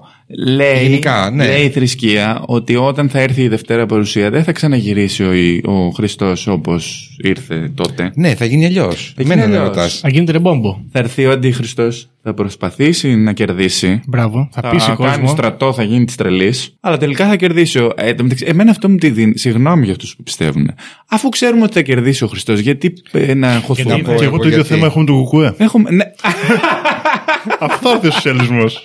Σωστό. Να πω εγώ γιατί. Για πες. Υποτίθεται ότι θα είναι ένας ηγέτης, ο Αντίχριστο, Μμ. ο οποίος θα είναι. το- Θρησκευτικά το λέω ισχύει. Δημοφιλής. αυτό. Ναι, ναι, ναι, ναι, ισχύει. Δεν θα μπορέσει να τον καταλάβεις ότι είναι ο Αντίχριστος. Θα είναι ένας άνθρωπος ο οποίος θα είναι φωτισμένος και πάρα πολλοί κόσμος θα τον πιστέψει και θα πάει μαζί του εντό εισαγωγικών, έτσι. Και μετά από κάποιο διάστημα θα γίνει η Δευτέρα Παρουσία. Ε, η Δευτέρα Παρουσία ουσιαστικά θα είναι ότι ο Χριστός θα βασιλέψει στη γη, θα γίνει μεγάλη κρίση, θα κρίνει ζώντας και νεκρούς όπως λένε οι γραφές, και τους ζωντανούς και τους πεθαμένους. Θα είμαστε όλοι μαζί σε ένα μέρος. Ναι, αλλά αυτούς που θα τους κρίνει αρνητικά θα Μαλακάσα, τους πετάει σε χωράμε. κάτι θάλασσα με φωτιά. λέει. υποτίθεται ότι θα κόλαση και ο παράδεισος θα ισχύει, θα υφίσταται. Βέβαια. Μία και καλή θα σε πετάξει και τέλος. Ναι, εδώ είναι και το τελείωσε. άγχος της αποκαλύψεως. Παρότι κερδίζει ο Τζίζους, το θέμα είναι εσύ που στέκεσαι. Δηλαδή πήγες με τον Ομπάμα, ας πούμε, που μπορεί να είναι ο αντίχριστο. Μετά, όταν έρθει ο Τζίζου, την πάτησες. Οπότε πρέπει να είσαι προσεκτικός και εκεί υπάρχει και το υπαρξιακό ζήτημα, ας πούμε, να τα κάνουμε σωστά κτλ. Δεν είναι έτσι απλό. Θα έρθει ο οριστικός θάνατος. Αυτό ναι, ναι. Θα ζήσει, θα πετάνε πας στην στο κόλαση. φωτιά. Θα πας στην κόλαση, βέβαια. Και συγγνώμη, εκεί βασίζεται και ότι ο χριστιανισμός θέλει να θαυτούμε, όχι να καούμε. Μμ. Γιατί σου λέει ότι από εκεί θα ξαναγεννηθείς. Ναι. Υποτίθεται. Γιατί αν σε έχουν δηλαδή κάψει τη ριτσόνα δεν; Ε, λένε όχι. Όχι, Έχεις ναι. σβήσει για παντά. Τελείωσες. Ε, εντάξει τώρα. Δεν σεβάστηκες. Να με κάψουν να τελειώνει τώρα. Δεν είναι η κατάσταση αυτή. Έτσι γλιτώνεις να κρυθεί. Τέλος πάντων, ναι. τέλος πάντων, τέλος πάντων. Μάλιστα. Έχουμε άλλο για το Millennium. Τι έχουμε; Και η εποχή του Υδροχόου είναι μια αντίστοιχη περίπτωση. Χιλιετίες, ας πούμε. είναι Ναι, και αυτό. ναι. Μμ. Μοιάζει λίγο. Οι χιλιαστές έχουν πλάκα γιατί πιστεύαν ότι θα εγκατασταθεί επί γης μια χιλιόχρονη βασιλεία του Χριστού, η οποία πιστεύουν ότι είναι πριν τη Δευτέρα Παρουσία. Α, οκ.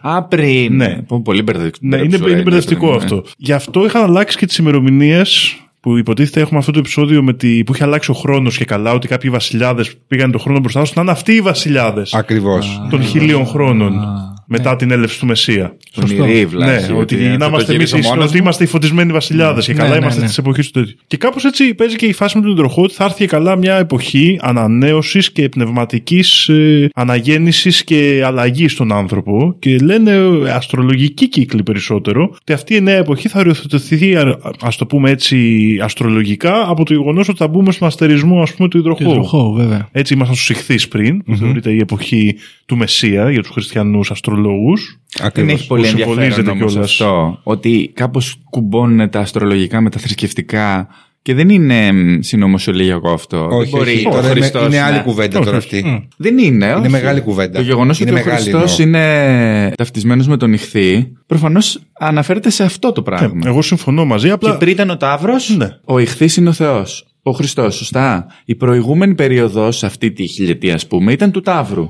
Σωστά. Το οποίο έχει δύο πολύ ωραίες εκφράσεις. Έχει το μινοϊκό πολιτισμό με το σύμβολο του Ταύρου και έχει και το χρυσό βόδι Μπράβο. που έσπασε ο Μωυσής Ακριβώς. που είναι το τέλος του παγανισμού ας πούμε, Ναι, στην Παλαιά ακριβώς. Διαθήκη και καλά. Ακριβώς. ναι, ναι. Σήμανε την είσοδο σε εκείνη την περίοδο. Του... Δεν είναι τυχαίο. Στον- Δεν θυμάμαι Έχει πώς το μια- λέγανε. Κάπως το λέγανε το Θεό. Ο αυτό. Βάλ, Ο νομίζω Βάλ, ήταν. μπράβο, ναι. Ναι. Που ανέβηκε αυτός να πάρει τις γραφές και κάτω είχαν φτιάξει το Ακριβώς. Το μοσχάρι. άγαλμα, ναι. Κοιτάξτε να σας πω κάτι, παιδιά. Εγώ αυτή την ιστορία εδώ πέρα της εποχής του υδροχώου που είναι υποτίθεται και ευίωνο ζήτημα, έτσι. Δηλαδή είναι καλό. Είναι καλό. Να, Δεν το βλέπουμε Να μπούμε, όμως, μακάρι, ναι. Μήπω δεν έχουμε μπει ακόμα πάλι, μήπω έχουμε κάνει κάποια λάθος μέτρηση, δεν ξέρω. Το έχει αλλάξει ο Κούλης, γι' αυτό δεν το βλέπουμε. Μμ, Ορίστε. Και έχει γίνει και αυτό το λάθος με το ζώδιο που δεν μπαίνει και μπαίνει. Μπράβο. νοφιούχο. Μπράβο, τον μήπως Οφίχο. κάτι παίζει, αν και με τους οφιούχους μακριά. Τέλος πάντων. Υπάρχει το ζήτημα εδώ λοιπόν ότι εμένα πάντα αυτή η ιστορία μου ερχόταν από κύκλους ελάνιους. Ναι. Ότι μπαίνουμε στην εποχή του υδροχώου και αυτό το άκουγα πάντα από ελάνιους ανθρώπους. Και είναι, ας πούμε, ο αστερισμό του υδροχώου και από εκείνα τα αστέρια είχαν έρθει οι Έλληνες. Και τώρα, ας πούμε, που εισερχόμαστε στην εποχή του υδροχώου, μην ξανάρθουν πάλι από τον αστερισμό οι Έλλ ξανά. Κακό είναι να έρθουν. Καλό είναι, καλό. Α, α. Και θα έρθουν και όπως έγινε η ελληνιστική περίοδος τότε που ανυψώθηκε ας πούμε όλος ο πολιτισμός, θα έρθουν πάλι στην εποχή του υδροχώου και θα είναι και τα αστέρια αναρμονισμένα και θα βιώσουμε πάλι μια έτσι, αναζωπήρωση πολιτισμική και ηθική και πλούτου κτλ. Και θα είναι όλο αυτό, ας πούμε, ξανά από τους Έλληνες. Και μπράβο μας. Α, Κοίτα, αν είναι έτσι. Έτσι μου το λέγανε, δεν Συγγνώμη, ξέρω. έχει μια λογική όμως αυτή. Γιατί θα έρθουν και εμείς θα μπορούμε να επικοινωνήσουμε. Κάπως εκεί θα έχει μια συνάφεια η γλώσσα μας. Βέβαια, βέβαια. Οπότε. Ναι. Οκ, ναι. Δεν ξέρω, έτσι. ε, Εντάξει, μια χαρά. Βέβαια, βέβαια, να πούμε κιόλας ότι υπάρχει φοβερό βίντεο. Άμα γράψετε εποχή Υδροχόου στο YouTube, υπάρχει ένας τύπος που κάνει ένα τρομερό μονόλογο. Είναι πενταχαρούμενος ο άνθρωπος. Ναι, είναι πραγματικά εντυπωσιακός. και λέει φοβερά πράγματα και θα πατήσουμε το φίδι και κάτι τέτοια. Και είναι Α, πολύ θα καλά. πατήσουμε το φίδι. Ναι, είναι πολύ καλά πάντως. Γενικά, αν, αν αυτό εδώ πέρα συνέβη ή συμβεί γιατί έχουμε κάνει λάθος, είναι πολύ ευχάριστο γεγονός. Όπου ακούτε εποχή υδροχώου, καλά πάμε. Και είναι μια τελεολογία γενικά ο, η εποχή του υδροχώου, η οποία είναι ευχάριστη γιατί παίρνει όλα αυτά τα προηγούμενα των χιλιαστών και τέτοιο ότι καταστρέφεται ας πούμε η ανθρωπότητα και το κάνει καταστρέφεται ο παλιός πολιτισμός και έρχεται ο νέος. Ο καλός. Έρχεται η αναγέννηση, έρχεται η, η ανανέωση. Εμένα μου άρεσε πάρα πολύ σε αυτά που σημείωσα πολύ γρήγορα, γιατί είναι ένα πολύ μεγάλο κομμάτι αυτό με την εποχή του υδροχώου και την αστρολογία. Δεν είναι και την αστρονομία, μπορώ να σου πω. Δηλαδή, υπάρχει και ένα μέρος αστρονομίας σε αυτό το κομμάτι. Ε, στα έτσι, από ζώδια πίσω. υπάρχει ένα, ναι, από πίσω. Ότι οι χρονολογίες που έχουν σημειώσει είναι ότι πάνω κάτω λέμε αρχίζει να επιδρά από το 50 και μετά, το 1950 εννοούμε, ότι μία πολύ μεγάλη ας πούμε διαδεδομένη θέση λέει ότι το 2027 θα μπούμε μπαμ και καλά. Κοντά είμαστε. Πότε είναι οι επόμενες εκλογές; 27 είναι. 23, ναι, 23, ναι. Ανατροπή. Κασελάκης. Να τα παιδιά έρχονται. Δεν ξέρω, να δούμε. Είναι διάφοροι υποψήφοι. Κασελάκης, Ναι, Κουτσούμπας, ναι. παίζει μπαλίτσα. να δούμε. Μας βάλει ο Στέφανος Κασελάκης στον υδροχό. Ο Στέφανος Ανδρουλάκης. είναι. Ανδρουλάκης δύσκολο. Πέρασε μπροστά σου, λέει, στις τελευταίες Και δημοσκοπήσει. μπράβο του. Μπροστά Μπράβο, από το τους παιδί. ΣΥΡΙΖΑ. Εγώ τώρα, είμαι όχι- Πασόκ και έχω πρόβλημα με τον Ανδρουλάκη γιατί δεν είναι καλό Πασόκ. Τέλος πάντων, αλλά είναι είναι, πολιτική όχι. συζήτηση. αυτή. Ήθελε φοφή. Τώρα Ούτε, ήθελε- όχι, όχι, όχι. Θέλω ένα μερακλή, ένα κυμπάρι, αλλά δεν Ναι, βρίσκω. έναν ωραίο. Συμφωνώ. Θα γυρίσουμε τον Τζουμάκας στο Πασόκ. Ένα να έχω ζευγάρι Γιώργο. Με Τζουμάκα καλό είναι, ναι, Ωραίος, να δούμε. ωραίος. Ο Τζουμάκας είναι δυνατός. Τέλος πάντων. Δεν είμαστε εδώ για πολιτικά, για να δούμε τα Ναι, σημαντικά. ισχύει. Τα σημαντικά. Μπούμε μετά. Λέει ότι με βάση αυτή τη θεωρία, τέλος πάντων και όλη αυτή τη συζήτηση των αστρολόγων για την εποχή του υδροχώου, μια πολύ σημαντική χρονιά είναι το 62. Τι έγινε το 62, ο κόλπος των χοίρων πότε ήταν; Το 62 δεν ξέρω τι θυμάμαι. έγινε. Κάτι θα έγινε Κάτι πάντως. θα γίνει το 62. Κάτι Beatles είχε, σίγουρα. Οκ. και το 99. που έρχεται εδώ και κολλάει Με το Millennium. Και Βέβαια. με το Matrix. Ναι, σωστά. Ναι. Σωστό. Βέβαια, υπάρχει ένα πρόβλημα εδώ, ρε παιδιά, ότι η εποχή του Υδροχόου είναι μια εποχή. Έχει αρχή, που ελπίζουμε να τη ζήσουμε, αλλά θα έχει και τέλος. Ναι, ναι. Ε, αυτό δεν θα μπορούσαμε να το ζήσουμε. είναι- Ευτυχώς όχι, αλλά. 4.000 Ναι, και γιατί υποθέτω ότι μετά δεν θα είναι καλά τα πράγματα. δεν είναι σίγουρο αυτό. Μετά τον Μπορεί Υδροχόο, να ποιος έχει- έρχεται. Ακόμα καλύτερα. Ναι. Εντάξει, ωραία. Εχθρός του καλού είναι το καλύτερο. You never Σωστό, know. σωστό. Λοιπόν, να κλείσουμε με το θέμα της χιλιετίας με το τελευταίο ζήτημα. Για πες. Διότι έχουμε το ζήτημα του Y2K. Έτσι. Υπήρχε, έπαιζε πολύ γιατί είχαν μόλις μπει στα σπίτια μας οι υπολογιστές, οι προσωπικοί Είχατε. υπολογιστές. Είχαμε, βέβαια. Δεν θυμάμαι αν είχα το 99. Νομίζω είχα. πήρα αργότερα. Μετά πήρα Είχαμε, μετά το είχαμε. 99. Εγώ πρώτα Πήρα μετά το έμαθα 2000. DOS και μετά έμαθα να γράφω. Και εμείς θύμισες DOS. τώρα. DOS. DOS για να παίζω Spider-Man. Είχαμε και ήταν και μάλιστα είχαμε πληρώσει ένα τε- τρελό ποσό τύπου 500.000 δραχμές και είχε σκληρό δίσκο 1,2 γίγκα. Pentium 2, Pentium 3, τέλος πάντων Αυτό, φοβεροί μπράβο. υπολογιστές και αυτές οι Μπράβο. γκομούτσες φοβερές. Και κυκλοφορεί λοιπόν αυτή η φήμη και διαβάζω εδώ σημειώσεις που δεν το θυμόμουν. Από το 95 λέει, από πρώτερα, ότι θα υπάρξει εμπλοκή. Προειδοποίησαν, σου λέει άνθρωπο. Ναι. Κάποιοι εδώ προειδοποίησαν. Η πρώτη προειδοποίηση, ας πούμε, έρχεται ότι θα υπάρξει πρόβλημα με την εμφάνιση ημερομηνίων από το 2000 και μετά. Δεν έχει προνοήσει ο προγραμματιστής να γράψει δηλαδή πάνω από το 1999. Και τι θα γίνει, ατέρμον βρόχος, ξέρεις εσύ από αυτά που είσαι προγραμματιστή. ατέρμον βρόχος και θα υπάρξει το λεγόμενο crashing.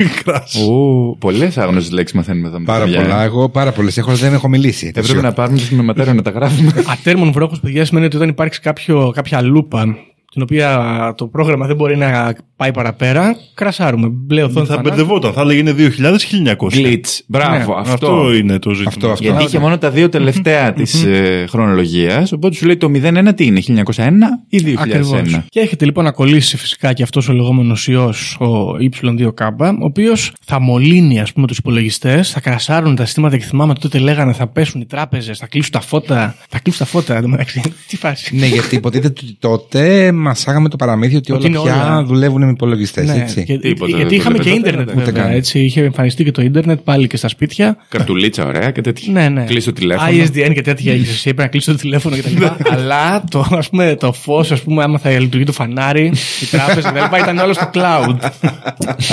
και υπήρχε αυτό το άγχος. Εγώ το είχα αυτό το άγχος γιατί ήμουν όλη μέρα στον υπολογιστή μικρός. Έπαιζα τα games και έλεγα τώρα αν έρθει αυτός ο ιός, τι θα γίνει, ας πούμε, πώς θα παίζουμε Starcraft, Warcraft και άλλα τέτοια. τι θα, πω, θα αναγκαστώ να βγω έξω στον ήλιο; Heroes έπαιζες; Και βέβαια, Heroes of Might and Magic ναι, 3, και εγώ έπαιζα. το καλύτερο. Έπος. Εκεί, ας πούμε, θα πληγωνόμουν. Κι εγώ. Εντάξει, Το δύο είχα νομίζω. Και εγώ το δύο νομίζω έπαιζα. Τρία παιδιά. Έπαιζα και ξε- online και πήγαινες 45 λεπτά, έκανα τα μαθήματά μου μέχρι να παίξουν οι άλλοι στο online. Και μετά έκανα Ναι. διάλειμμα, έπαιζα το γύρο μου. Ισχύει. Α, το λέει, δεν το ξέρω τι υπήρχε. Ναι, υπήρχε, υπήρχε. Wow. Τέλος πάντων, ε, υπήρχε ένα γενικότερο άγχος. Εγώ το θυμάμαι αυτό να, να, να το, να το συζητάνε. Σοβαροί άνθρωποι. Να πούμε εδώ τώρα ως προς τα πραγματικά του ζητήματος. Πες γιατί εσύ είσαι και προγραμματιστής, δεν είναι- ξέρεις. Τα λέει σοβαρά και λέει σοβαροί άνθρωποι. ναι, σοβαροί άνθρωποι. Βγήκαν κάποιοι άνθρωποι που με Άνθρωποι. σερτιφικά, ρε παιδί μου. και είπαν. Έχω διαλυθεί. Προγραμματιστές. Ήρθε ο άλλος και σου λέει καλησπέρα, ξέρω εγώ, είμαι διευθυντής. Ε... Της NASA. Όχι, διευθυντή. Credit Suisse, Ρε ας παιδί πούμε, μου, και όχι, φοβάμαι. όχι. Είμαι διευθυντής ΔΕΗ, σου λέει, ξέρω εγώ. Α, σοβαροί άνθρωποι στη ΔΕΗ τότε. Τέλος πάντων. ναι. Διευθυντής ήταν άνθρωπος. Θα πέσει το κομπιούτερ και δεν θα έχουμε ρεύμα. Ναι, και έλεγε, ξέρω εγώ, τι να, να, τα- να τα αποθηκεύσουμε σε δισκέτες. Να μην τα χάσουμε. Πάμε, ναι. Τεχνικά αυτό το ζήτημα ήταν υπαρκτό και χαλαστήκαν λεφτά για να γίνουν αυτά. Γιατί διάφοροι υπολογιστές είχαν το ζήτημα με λάθος καταγραφή της ημερομηνίας που προκάλεσε τέτοια προβλήματα κλπ. Αλλά ήταν απλά ένα ζήτημα συντήρησης ηλεκτρονικών συστημάτων, ας πούμε. Δηλαδή έπαιξε. Α, θα μπορούσε να γίνει σοβαρά. ζημιά, δηλαδή, ας Ναι, πούμε, ναι, το θα- κάναμε. Και έγινε ζημιά. Α. Κατά περιπτώσεις και Εσείς εταιρείες, γελάγατε πριν εδώ. ε, χάλασαν ποσά για να συντηρήσουν τα συστήματά τους ώστε να έρθουν ε, τέτοιο. Και μάλιστα, αν θυμάστε μετά, ήταν η εποχή που ερχόντουσαν τα προγράμματα και έγραφε πάνω Year 2K compliant. Α, οκ. Αλήθεια, Και- λέει. και Το είχε έχουμε σε στάμπα, νιάρι, ναι, ας ότι το έχουμε φτιάξει για το Ωραίο. Year Λες 2K. τώρα. Και υπήρχαν, ξέρω εγώ, προγράμματα σε CD που είχαν έτσι στάμπα. Μπορεί αποδοχής. αυτό, ας ναι, πούμε, ναι, ναι. ξέρω εγώ. Ωραίο. Έλα, ρε. Ε, η πραγματικότητα είναι ότι υπάρχει πάλι αυτό το ζήτημα και δεν έχει τελειώσει. Γιατί τα περισσότερα Το παγώ, το συστήματα παγώ. στο Εντάξει, web τι που παιχνίδι έχεις τώρα να λειτουργούν. παίξεις και Τώρα δεν φοβάσαι. παίζω, δεν έχω καλό υπολογιστή. Α, ορίστε. Δεν κινδυνεύεις Γιώργο και δεν χρησιμοποιείς λειτουργικό σύστημα Unix ή κάποιο Linux. Όχι, ευτυχώς. Α, εγώ χρησιμοποιώ Linux. Για πες. Αλλά οι περισσότερες ιστοσελίδες και οι σερβερ που λ- χρησιμοποιούν τύπου Unixoειδή συστήματα ή Linux κλπ. Αυτό το σύστημα καταγράφει τις ημερομηνίες με μια μορφή που λέγεται Unix Time. Η οποία μπορεί να καταγράψει μέχρι το 2038, γιατί μετράει σε δευτερόλεπτα το χρόνο από την 1η Πρώτη του 1970. Οκ. Οπότε όλα βγαίνουν σε διαστήματα δευτερολέπτων Α, οκ. από την 1η Πρώτη μέχρι το 1970. Έπως. Σε όλα τα τα λειτουργικά συστήματα Unix αποθηκεύεται έτσι ο χρόνος. Ωραία. Στην 32μπιτη αρχιτεκτονική που είναι ακόμα πάρα πολλά συστήματα, Τώρα ούτε εγώ καταλαβαίνω. τα όρια των δευτερολέπτων θα κρασάρουν το 2038 και θα πάμε στο 0 πάλι. Α, Οπότε το σύστημα θα νομίζει ότι είμαστε στην πρώτη πρώτη του 1970. εντάξει, και τι Και έγινε. αυτό πάλι θα χαλαστούν λεφτά Για να το ρεστάρουμε. συντηρηθούν τα συστήματα Α, OK, OK. και χρόνος, έτσι ώστε να έρθουμε, σε- να κάνουμε αυτά τα δευτερόλεπτα 64 ας πούμε, ή τέτοια πράγματα και να μπορέσουμε να το ξεπεράσουμε. Αλλά υπάρχει πάλι, παιδιά, το 2038 θα γίνει το Αυτό- επόμενο χρονικό crash των Δεν με υπολογιστών. ανησυχεί πολύ γιατί ο υπολογιστής μου δεν δουλεύει ούτε σήμερα. Οπότε μέχρι το 38 Δεν θα σίγουρα δεν θα δουλεύει. Πάντως δεν κατάλαβε, επειδή γελάγατε πριν κοροϊδεύατε. Εσείς δεν αποφύγατε τότε δηλαδή. Δεν είχα τίποτα. Ναι, όχι, εγώ είχα ούτε. Θα σου πω. Τίποτα. Εγώ αυτό το συγκεκριμένο ούτε που το είχα πάρει χαμπάρι. Ούτε που το είχα πάρει Εγώ το είχα χαμπάρι. ακούσει απλά. Απλά το υπολογιστή μου ήταν ε, του πεταματού, οπότε ξέρεις, δεν με ένιωξε. Δεν εντάξει, θα πάρουμε καινούριο. Αλλά το είχα ακούσει όμως. Βλέπεις όμως, δεν ήσουν. Τέλος πάντων, δεν ήσουν Εμείς- καλά ενημερωμένος γιατί δεν ήταν ο υπολογιστής το ζήτημα. Ήταν όλοι. Ήταν όλοι οι υπολογιστέ. Ναι, ναι, ναι, ναι, ναι. Εντάξει, δεν το είχα. Αυτό και αν είναι αποκάλυψη. Δεν θα μπορούσα να παίξω Resident Evil, δηλαδή, θες να μου πεις. Δεν θα μπορούσε να βγει έξω, θα πέφτανε αεροπλάνα. Δεν θα μπορούσε να κυκλοφορήσει. θα μπλοκάρει Δεν τα. θα είχε ρεύμα, πύργη, ψυγείο, ναι, ξεχάστα τίποτα, όλα, όλα. air Ξεχάσατε condition, πάλι όλα, με τίποτα. αλάτι θα συντηρούσα το φαγητό. Παστά κρέατα θα τρώω. Ευτυχώς Τα χαλάστηκαν ψυγεία του χρήματα. χωριού που ήταν Ναι, σαν με κλουβιά. πάγο. τα ξέρεις. Περνούσε άλλος που έγραφε τον πάγο κάθε πρωί. Ευτυχώς χαλάστηκαν χρήματα. Έτσι. Ευτυχώς, ναι, και σωθήκαμε από τον ιό του 2000 Ναι. Ωραία. και γεμίσαμε υπολογιστές. Κάναμε υπολογιστές. Γέμισε ο τόπος. σω τότε, άμα είχαν καταστραφεί, θα ήταν αλλιώς η ζωή, παιδιά. Να μην είχαμε Φαντάσου, Facebook να, τότε. να σου πω κάτι όμως. Φαντάσου αυτό να γινόταν στο τώρα που θα χαλάγανε και τα κινητά, ας πούμε, και όλα. Ναι, ναι, ναι. Τη πουτάνα θα γινόταν. Έτσι. Μαζική αυτοκτονία. Εμένα πιστεύω. μου θυμίζει Ερχόταν. Mad Max, αμα- όχι Mad Max, συγγνώμη, απόδραση από το Los Angeles. Ω, ναι. Που είναι στο John τέλος Carpenter. που κλέβει το, έργο, το όπλο που κλείνει όλα τα ηλεκτρονικά συστήματα στον κόσμο. Και επειδή το αναφέραμε και πριν, αυτό κάνει και τον Μπέβατρον. Αλλά Ναι, τέλος ναι, ναι. πάντων. Δεν το Το χρησιμοποιούμε. κανόνι αυτό κάνει. Ναι, δεν το χρησιμοποιούμε γιατί ψευόμαστε. Άμα το στρέψουμε έτσι προς μια μεριά, εμάς θα μείνουν. Ναι. Δεν ξέρω, δεν Ε, έχει. νομίζω τα κλείνει όλα, είναι σαν αυτό. Όλα, ε. Reset. Εκείνος Εμείς το δεν έργο έχουμε είχε τον κερδίσει. κωδικό 666 για να ενεργοποιηθεί. Ε, τυχαίως. Τον βόλευε, του θυμόταν. Θα δούμε, θα δούμε.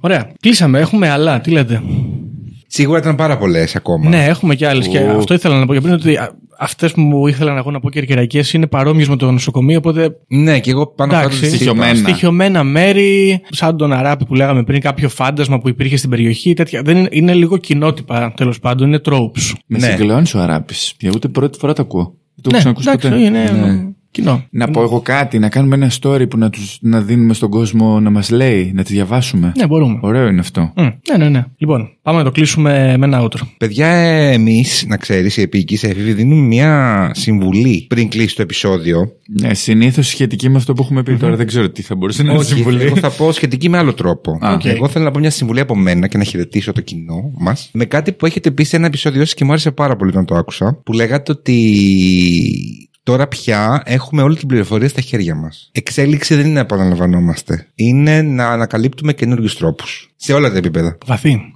Δηλαδή, το είχατε πει για συγκεκριμένο λόγο. Αλλά μου άρεσε πάρα πολύ. Εμείς συνήθως όταν κλείνουμε τα επεισόδια, παιδιά, κάνουμε μια βαθμολόγηση αισθητική. Το κάναμε παλιά τέλος πάντων. Τώρα δεν το κάνουμε, αλλά. Αχ, για πες, μ' άρεσε Το αυτό. έχουμε καβατζώσει και το κάνουμε, το λέμε το κάνουμε και τώρα. Και θέλω να πω ότι αυτές οι ιστορίες, λίγο τα urban legends, εντάξει, δεν μπορούμε να το πούμε για όλα τέλος πάντων, αλλά anyway, γενικά είμαι υπέρ, θέλω να πω και αισθητικά. Θα είμαι και επίοικης. Ναι, Και και θα- έφηβος. Ακόμα σε, και σε πράγματα που δεν μου πολύ αρέσουν και θα πω ότι έχουν υψηλή αισθητική, διότι είναι μια πρακτική, ας πούμε, storytelling και νέο folk.